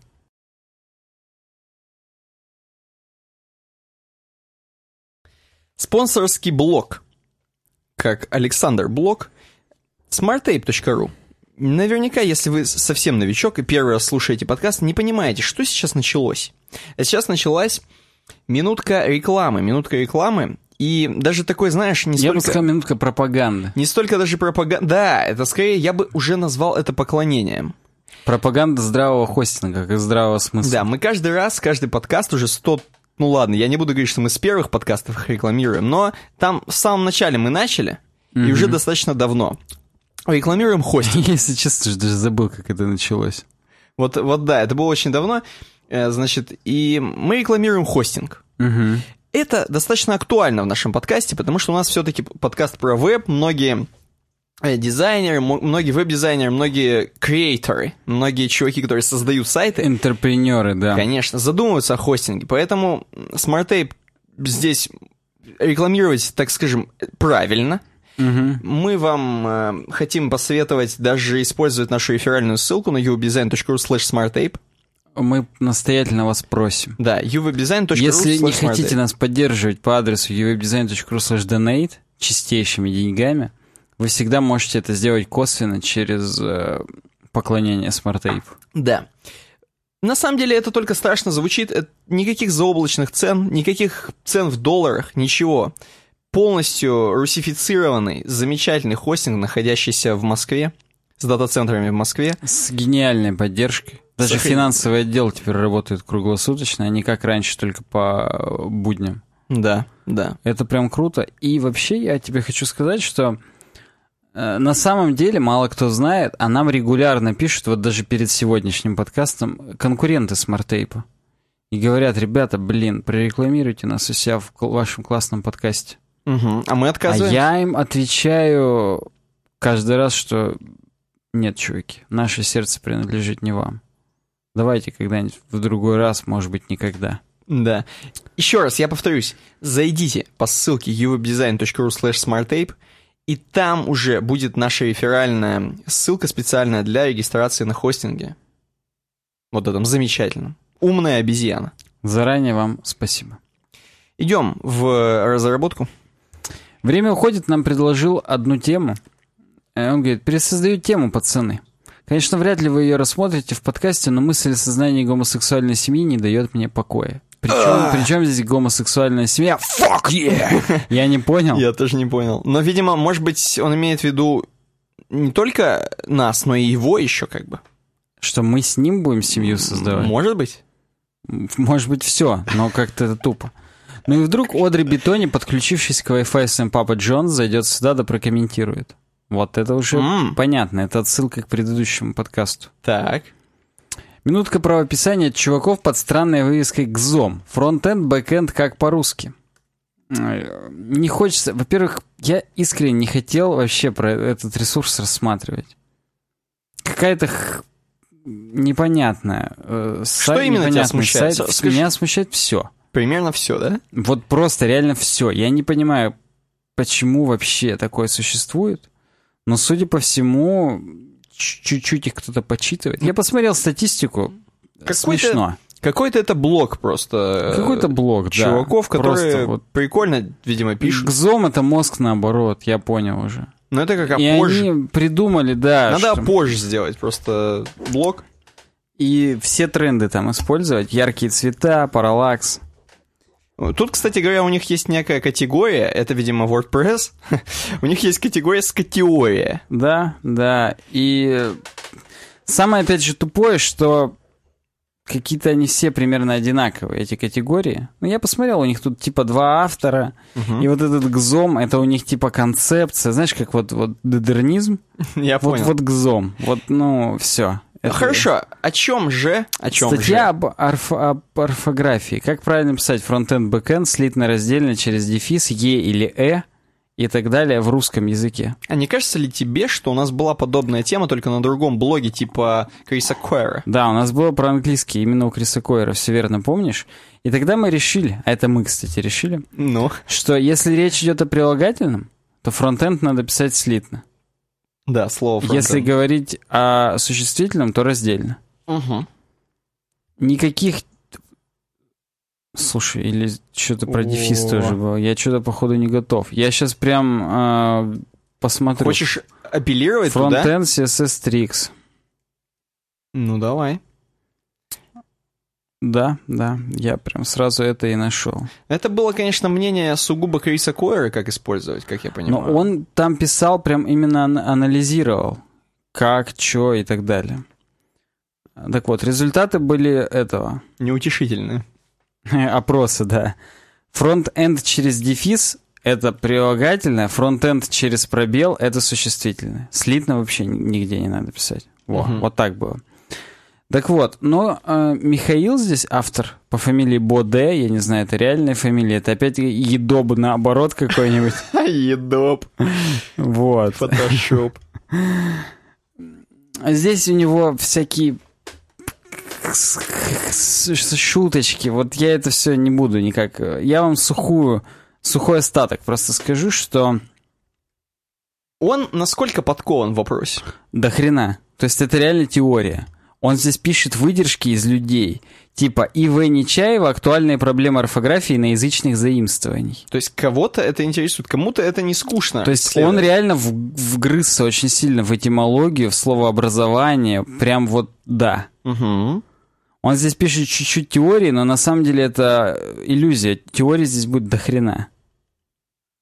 Здесь прям вот Н С Валгина, В Н Светлышева, русский язык, орфография, пунктуация, двухтысячный год. Здесь используются такие примеры, как Аватар Вейс, например.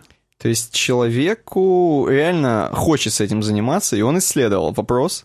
Хорошо, давай тогда в сухом остатке. Что у нас получается по факту? Я вот, да, я не хочу... Мне, знаете, что... Вот мне не понравилось про них все, про этот блог и про эту статью. Угу. Но мне понравилась вот эта сносочка в сайдбаре. Если ты будешь скроллить, Вижу. То, э, где важно, из какого языка заимствован сот... Т-т-т-т-т-т. Вот только вот сносочка. Это, вот это классно. Вот это находка прям. Но это д... я в книгах часто вижу. А, тебе именно дизайн сносочки э, даже не дизайн, а сам факт ее наличия и сам факт того, что... Сайдбар обычно, вот всегда пост длинный, сайдбар uh-huh. короткий, потом uh-huh. сайдбар просто такой пустотой длинный. Я видел одно изящное решение, когда ты скроллишь, сайдбар заканчивается, контент встает во всю ширину. Ну, как-нибудь плавно микроанимация, какой-нибудь хоп, расширяется. И типа ты такой, о, я теперь буду читать на всю ширину, вау, супер. Uh-huh. Не будет вот этой белой полоски сраной. А вот тут есть сноска вот такая. И вот в книжках у Савельева у него такие сноски. Много, много в познавательных книжках любят делать такое. Это именно тема познавательных книг, какие-нибудь сноски, объяснения, дополнительные замечания. Да, очень часто там бывает перелинковка, типа, а об этом уже читай на странице да, такой-то. Да. Вот у, в первой книге Савельева так было, а во второй книге у него там просто, типа, э, он там значками обозначает, типа, знаешь, тональность вот этого куска. Но если я не ошибаюсь, в ура или книгах та же самая тема есть. Она, может быть, не на полях? Ну, но... там где-то были обозначения, типа, что будьте аккуратны, да, да, или да, это да. интересно, типа того, да, их там капканчик, угу. следы и еще какая-то хрень, не помню какая. Ну, в общем, вот, вот это прикольно. Ну, собственно, здесь чувак еще, как там его опять забыл, Михаил Боде, Едоб, ну. он заморочился. Ну, он реально задрочил он, тему. Он, он задрочил тему. Фронт-энд, не фронт-энд, где при внятной артикуляции речи пока произносится скорее фронт с легким тяготением к «а», а не чистое «а». Он здесь транскрипцию прям пишет. Изображает звуки вот эти вот. Ну, как бы тут он буквой «л», наверное, это заглавно сделан, но неважно. Бэкэнд или бэкэнд, где в первом слое скорее «э», а не «и-э». Он здесь прям прописывает. Но в сухом остатке.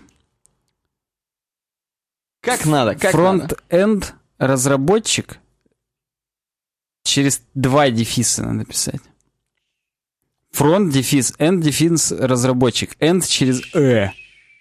О, это что за жесть? Вообще никогда не видел а такого. А в профессиональных текстах надо писать front-end по-английски через дефис и дефис по-русски разработчик. А надо дефис по-английски, потом дефис по-русски писать? Uh, ну да, соответствует русской орфографии теперь. Нормативно то, что я сейчас сказал, через кучу дефисов. А соответствует русской орфографии просто фронтендер. Вот как я, например, пишу. Я пишу через «е» и слитно. Вот это соответствует русской орфографии. Бэк через «э». Бэкендер. Бэкендер. Бэкендер? Да. Ну, «э». Через «бэк» точно «э». Как а, Бэкхэм. Да, как Бэкхэм. А ендер уже через «е».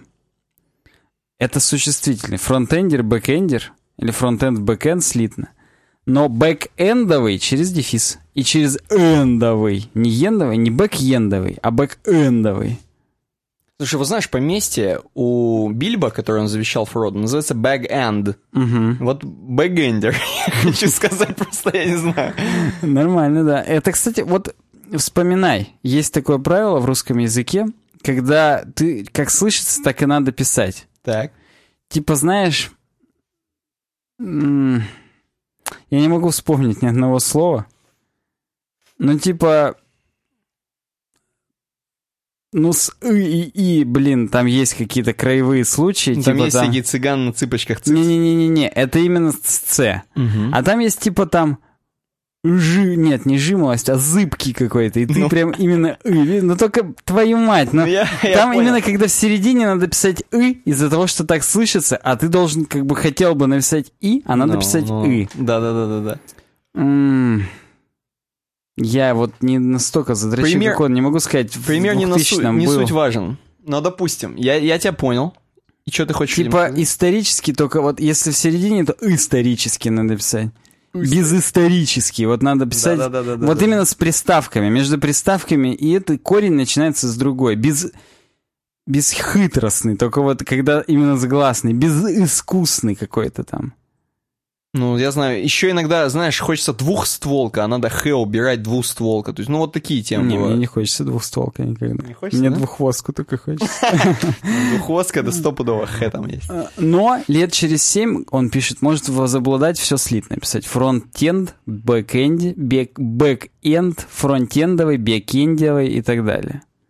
Но и здесь у него даже есть постскриптум, опять же, из книг шестьдесят четвёртого, семьдесят четвёртого, девяносто второго годов. Короче, все. Чувак прям задрочил тему, он крутой. Согласен. Но сайт у них странный, проект у них странный, но, видимо, нам просто не понять. Ну, это... По крайней мере, мне. Возможно, ты домой поедешь, будешь одной рукой «Гзом» читать. Конечно, конечно. Я буду «гзом.ру», но на самом деле это просто чей-то блог, и они вот решили вот так вот оформить его. Вот. Да я, меня даже я не только к оформлению, меня и концепция их вся как-то вот... Это как на пикник афиши сходить. Все люди okay. выпендриваются, и суть выпендрежа только в том, чтобы выпендриваться и перевыпендриваться перед другими. Поэтому как-то нет. Ну смотри, слушай, ну тогда следующая тема тебе точно должна понравиться, потому что она называется «Саньку зайдет». Вау. Wow. И wow. Мы, мы ее откладываем. Она была предложена восемнадцатого июля.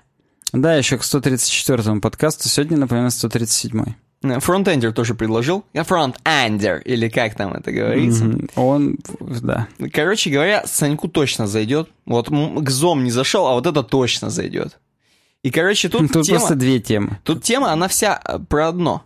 А, угу. Про чувака. Про чувака. Самое главное, что у меня сейчас внимательные зрители заметили, что у меня не открыты даже были, не прочитаны эти ссылки. Не прочитаны. У меня тоже. Короче говоря, здесь про... архитектуру я быстро расскажу, потому что вот сейчас на этом останавливаться. Вот, честно говоря, тема... Я не знаю, Саньку-то, наверное, зайдет, но ты потом один прочитаешь, тебе сильно зайдет. Ну, так же, как ты Гзом. Да-да-да-да-да, вот. И... А тут вообще тема про чувака. Архитектора. Вот здесь мне нравится. Я читаю, и по мере прочтения у меня там прогресс-бар заполняется. Да-да-да, вот на пост. И ладно, прогресс-бар. Он меня пере... Вот я, конечно, это не люблю, когда он меня перелистывает сам на следующий пост. Uh-huh. То есть я скроллю, а он мне не дает до футера доскроллить, он мне следующую статью открывает. Да-да-да. Но вот прогресс-бар прикольный. В статье рассказывается про чувака, который архитектор, и он какой-то один из прям вот ярых пацанов, которые придерживаются в архитектуре аскетизма, минимализма такого. Между прочим, совместно с издательством Стрелка Пресс. Базара нет. Любимым. Базара нет. Чувак из Израиля, которого зовут, чтоб я не соврал, у него фамилия Абсалон, израильский художник, который умер, короче, в двадцать восемь лет от ВИЧа. Блин. Вот. И он, короче, настолько был супер э, нонконформист, угу. Настолько был, короче, бунтарь. Ну, он, ну тогда на Гзоме надо было бы публиковаться. Что он, короче, Саньку зайдет. Что он, короче, что-то то ли после школы, с ранних лет обучался в военной школе-интернате, во-первых. У тебя-то как там с ранние года, нормально? С ранние, да. Потом, короче, он там отслужил в армии, но это классическое в Израиле, там практически все служат в армии, как в России. Решил жить отшельником у моря после этого. В построенной им самим маленькой деревянной хижине. Вау. Саньку заходит. Заходит уже? уже? Так. Соответственно, раз он сам себе построил, он как бы уже тогда мог спроектировать себе жилище. Вот я бы сейчас сам себе, максимум, чтобы я себе построил, это вот из ногтей. Вот какую-нибудь горку, например, или из соплей. А он себе построил реально домик у моря, который даже и не упал, не затонул, он в нем жил. Недолго, правда, нельзя, конечно, но тем не менее. Короче, короче, чувак, супер художник, у него просто в голове там идеи офигенные. Давай на следующем сайте сразу посмотрим. Здесь в этом, э, на постнауке, если кто-то хочет глубоко вникнуть... Здесь стена текста. Стена текста о его жизни. И причем таким текстом написано, что я просто охренел. Здесь написано просто с кучей терминов. Они все мне, в принципе, понятны, но... Это мешает, мешает читать, короче говоря. Вот мешает читать. Поэтому давай посмотрим на другом сайте. Здесь... Я сейчас посмотрю, какой у них шрифт используется для текста. Такое ощущение, что гельветика... Нет, это работа. Ну, почти гельветика. Здесь вот монашеский индивидуализм Абсалона. Тоже статья про него же. Угу. две тысячи двенадцатый год, между прочим, нам старье предлагают, но, видимо, актуально. Ну, Саньку еще просто заходит, поэтому... Так. Несколько фотографий его творчества. А это конкретно архитектурные сооружения, которые стоят и во Франкфурте, и в Нью-Йорке, и... В общем, он известный чувак, как оказалось. Ни разу не слышал, вот ни разу не... Ну, я невежда, поэтому это неудивительно, то, что я не слышал. Но среди архитекторов, скорее всего, и художников, это знаменитый чувак, именитый. Угу. Можешь увидеть на фотографии... Ставь лайк, если ты архитектор, художник, и для тебя это именитый чувак. Да, или если ты сам именитый чувак. Короче, зацени на фотках... Есть строения. Они действительно выглядят как маленькие дома одинокого отшельника у моря. Угу. Вот просто какие-то маленькие башенки, какие-то маленькие строения, просто квадраты какие-то, просто геометрические фигуры, созданные как, как скульптуры. Вот. Это считается такой классикой минимализма, классикой аскетизма. Вот. Нет, ну вот мне заходит предпоследнее. Installation View Propositions Dehabitation. девяностый год, там где, ну uh-huh. типа столики какие-то и экспериментальные стулья, скамейки, какие-то лавки. Да, это прикольно, это прикольно, я согласен. Мне нравится, а мне последнее нравится, то есть тоже здесь какой-то вот есть такой постамент, тоже из разных геометрических фигур. Ну, что-то вот это все... Но Саньку не зашло то, что надо глубже, видимо, вникать в его жизнь, этого Апсалона, чтобы понимать вообще, что он, какой крутой там и так нужно, далее. Нужно, нужно. Но, понимаешь, я как-то вот сильно глубоко, например, вникал. Была статья про Джорджа Лукаса, про «Звездные войны». Мне mm-hmm. это ближе просто потому, что я, ну, такой, короче, поверхностно люблю «Звездные войны», вот эту всякую поп-медиа тему. Здесь уже тема к художникам и к архитекторам. Мне, в принципе, интересна архитектура как архитектура, но поверхностно. Так глубоко мне копать... Не, ну понятно, жить, проживать жизнь за него, тем более она у него недолгая была, нельзя. Угу. Как-то вот не хочется. У меня следующая новость от Банданыча на Geek Times. Ну-ка. И он пытается вместе с Nautilus блогом... Помпилиусом? Да, это перевод с Nautilus блога, автор оригинальной публикации Джон Стиль. Он пытается подумать, почему, откуда берется время, почему нам кажется, что оно течет. Вау. Wow. Да, я, я сначала думал, что, что это будет долгая какая-то хрень. Оказалось. А тут нет, тут буквально четыре абзаца. И они... Банданыч, по-моему, много не пишет. Ну да, он много не переводит, согласен. Но они на самом деле по существу. Что вот этот вот Пол Давьес, не автор статьи, а просто вот есть некий Пол Давьес. Ну, допустим. Есть у него, вот в его работах есть над чем задуматься. Он работает физиком в Аризонском госуниверситете, ведет исследования во многих областях, от абстрактных полей теоретической физики до космологии, астробиологии. Короче, чувак, все в космосе. Угу. И вот он решил подумать, а течение времени — это вот реальность или иллюзия? И на самом деле он говорит, что это иллюзия. Ну, потому что нет такого понятия течения времени, есть отрезки времени. Если их все сложить, то есть типа течение, то есть непрерывность какая-то. Но по факту это отрезки.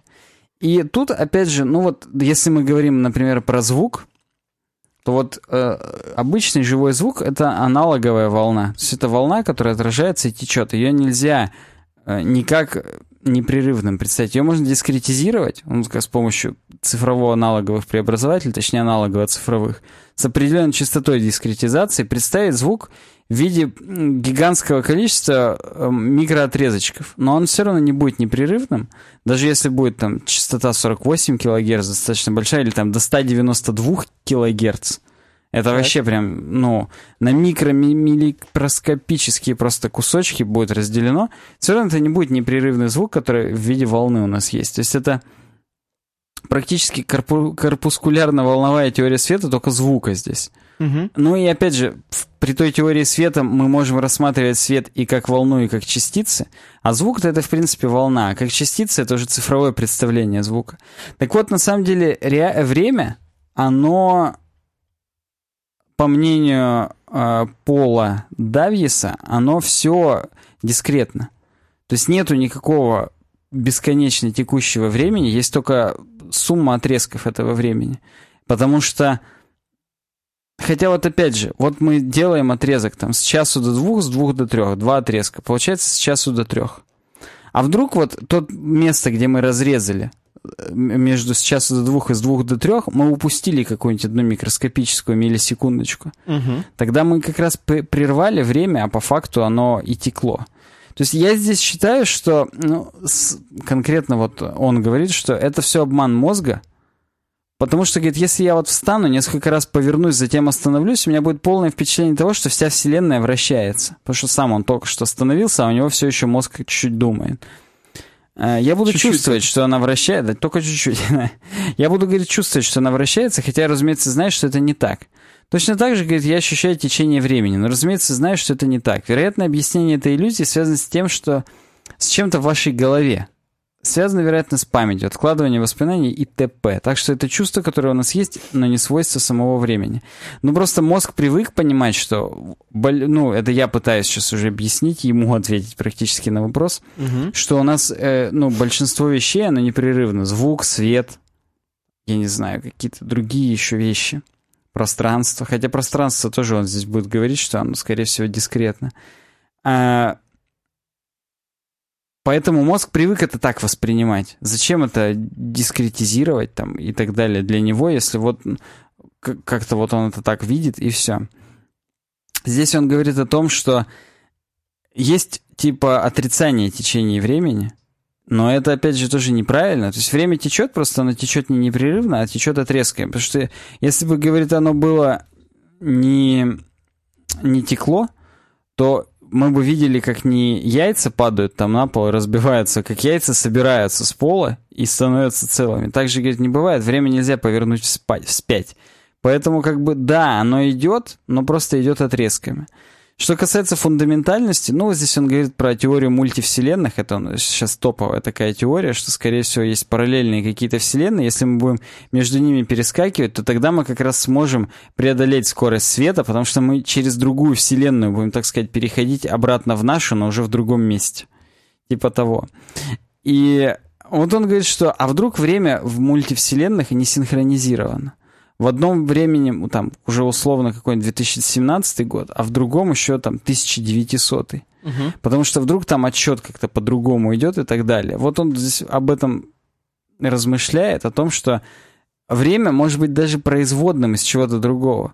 Я не знаю, то ли он здесь имеет в виду реально производное, в смысле, что как э, скорость — это первое производное ускорение, или там наоборот, ускорение — это вторая производная. Первая производная скорость, я уже забыл. Но вот что время также оно из чего-то течет на самом деле, вдруг. И да, говорит, можно построить много разных математических моделей, но как проверить все это безнадега? Ну, короче говоря, вот сидел чувак, размышлял по этому поводу, а Банданович возьми, да и переведи это все. Высасывал с пальца. Ну, да, он вот как бы... Все это вот абстракция. Можно так сидеть, любую хрень выдумать. И... Мне нравится, что Бананыч взял и перевел. Бананыч, Банданыч. Ну, он, причем он перевел даже не самого Пола Дависа, который эту теорию выдвинул, а он пере- перевел э, Джона Стила, который об этом написал на блоге Наутилуса. Что характерно, сто пятьдесят шесть комментариев вызвал этот пост. Представь, сто пятьдесят шесть комментариев на Гиктаймсе, это, это дохрена. Взорвало? Это да. Мне интересно, у самого, самого Банданыча хоть один комментарий будет или нет? Или он только переводит не, и все, и не заходит? Мне кажется, он молчаливый абсолютно. Ну, ну да, нету, здесь нету нигде отметочки, что типа автор отвечает. Представляешь, если бы он нам, да я вас, да вы, бля, я знаешь, сколько перевел. Причем, что характерно, все комментарии, они такие же, как пост. То есть накуренные. То абсолютно. Есть там чуваки пишут, квали, они имеют ни смысла, ни существования вне восприятия, то есть вне воспринимающего субъекта. Это легко видеть на примере цвета, звука, запаха и вкуса. Ну, короче, все. Там квалия полная. Поэтому, если Слушай, хотите это, бахнуть прям по вене, вот этот вот комментарий к этому посту почитайте и самим постом проникнитесь. Заберет прям вообще не интеллигент. А это нам кто предложил-то такое? А Андрей некий. Андрей нам это предложил, да. А сейчас нам последняя тема предложил, знаешь, кто? Ну-ка. А, император Павлик. Хорошо. Вот. Мне нравится. И уже. Говорит, добрый день, на днях решил изучать... А, ДД это добрый день. Да. А ты я думал, это damage, damage я, dealer? Я, я просто вот что только не подумал. Дурной дебил. Я Дурной остановил... дебил. На днях решил изучать фронтенд. Начал ковырять JavaScript, наткнулся на Angular Framework. Обнаружил, что со второй версии Angular работает на TypeScript. Так вот, я вообще не догоняю, зачем с JavaScript переходить на язык, который надо компилировать обратно в JavaScript. И зачем в языке со строгой типизацией тип any? Google где-то свернул не туда? Зачем они связались с мелкомягкими? Ему как бы Йорик отвечает. Это вопрос из разряда «Зачем ООП, если можно все написать процедурами? Зачем языки программирования, если комп понимает только нули и единицы?» Ну, хочется ответить ему, что строгая типизация — это необходимая абстракция вокруг JavaScript для... Ну, то есть, опять же, все языки вер- верхние, именно верхние, верхние языки программирования более сложные, чем ассемблер. Это тоже всего лишь уровень абстракции над ассемблером, потому что, ну, как бы, да... Все это на нем все равно будет в итоге написано. Также и TypeScript — это уровень абстракции еще один, для того, чтобы машинный язык был более понятен человеческому языку. То есть, поскольку компилируется обратно в JavaScript, да, понятно, что там не будет никакой строгой типизации. Это сделано просто, чтобы себя на уровне приложения самому ограничить. Вот и все. Поэтому Google не то чтобы свернул не туда, а просто они так решили. Свой стандарт какой-то придумывать нахрена они вот с Microsoft. А TypeScript — это майкрософтовский формат.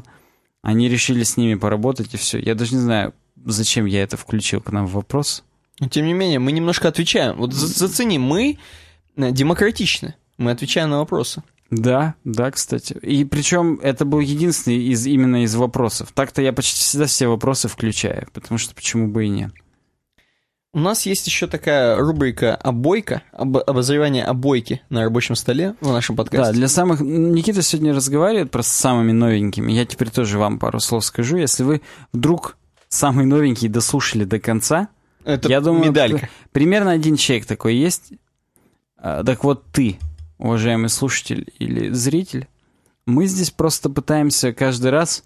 подумать метафорически над тем, что на рабочем столе нашего компьютера изображено, подумать, что из этого могло бы быть нашим подкастом. Угу. И вот да. Давай, Никита, сначала твою версию, потому что моя версия, она как в КВНе, от, собственный ответ на разминку. Она долгая и не смешная. Она долгая и не смешная, я понял. Да, у меня достаточно прозаичная тема. Вот я смотрю на эту обойку, вижу здесь м, такую вечернюю дорогу, освещенную м, несколькими фонарями. Вижу вывеску «Мотель». Вот, мне кажется, «Мотель» — это как раз и есть наш подкаст. Это долгая дорога подписчиков наших, так. зрителей, слушателей, так. всех причастных. Они идут и все пытаются найти за углом этот мотель, где они спокойно, наконец-то, лягут, отдохнут, упадут на подушку, может быть, м-м, свежую такую, знаешь... Да, может быть, даже без клопов. Да, без клопов такой мотельчик. Хороший, хороший мотельчик. Вот. Но им до него еще нужно дойти. Понимаешь? Еще до него срать и срать. Да. Но нет, у меня вообще другая версия. Ну-ка. Ну, то есть она тоже касается мотеля. Свой ответ. Да, так вот свой ответ. И в конце должны не смеяться вообще. На мой взгляд, подкаст наш — это проститутка, которую сняли и привели в этот мотель. Кстати, здесь есть vacancy sign. И vacancy означает «есть места». И там, смотри, буквы «no». Вот они будут гореть, если нету мест. Если уже они Чтобы зайдут даже не проституткой. Это последний номер? Да, это будет последний номер, как раз крайний. Потому что вот мы вот здесь, как настоящие художники, все для вас делаем. Так. Уже невозможно свое свободное время, абсолютно без выхлопа, без какого-либо. и веб дизайн точка ру слэш донейт Поддержите нас. А мы все равно делаем это для вас, пытаемся как-то сгладить ваше веб-настоящее. Поэтому спасибо всем, кто дослушивает до конца. Вообще, вот люди, которые дослушивают до конца, вот ради них только хочется творить, делать этот подкаст. Ради всех остальных не хочется. Которые просто предлагают тему, слушают только ответ на свою тему, а потом, что так мало про разработку? Вот этих людей хочется сжечь из огнемета просто по КНДР. А те, кто просто честно дослушивает до конца и пишет, блин, прикольно, пацаны, спасибо, молодцы, вот, вот вам спасибо. Не, ну, у меня много метафор родилось после того, как ты сказал, что наш подкаст — это проститутка. Если Продолжай. Те люди, которые дослушивают до конца, они, получаются, как бы и доводят э, дело до конца с проституткой. Правильно? Ну, да. Ж... да. Это с женщиной легкого поведения. Пол... Не, слушай, нет, они эту проститутку потом ведут в ресторан и завязывают с ней отношения. А вот те, кто предлагает нам тему, слушают ответ на свои темы и потом уходят... Вот это те самые чуваки, которые снимают проститутку. И именно они, скорее всего, заразятся ВИЧом и умрут, как тот архитектор. Ну, это, это, в принципе, суровая реальность, на самом деле. Вы можете сколько угодно это отрицать, но да. так и есть. Да. Подписывайтесь на нас в соцсетях, ВКонтакте, в Твиттере, в Фейсбуке, в Инстаграме, в Google+, и в iTunes, ставьте звездочки, пишите отзывы, мы их каждую неделю читаем, большое вам спасибо. На YouTube подписывайтесь, ставьте пальцы вверх, пишите комментарии, мы все читаем, на все отвечаем, прям активность ваша, она прям, она в наших сердцах. Увидимся уже через неделю, еще, еще, еще несколько подкастов подряд мы будем с вами, а потом будет у нас потом перерыв, отдохнем, перерыв, мини, да. мини отдохнем, да. Увидимся через неделю, пока. Пока.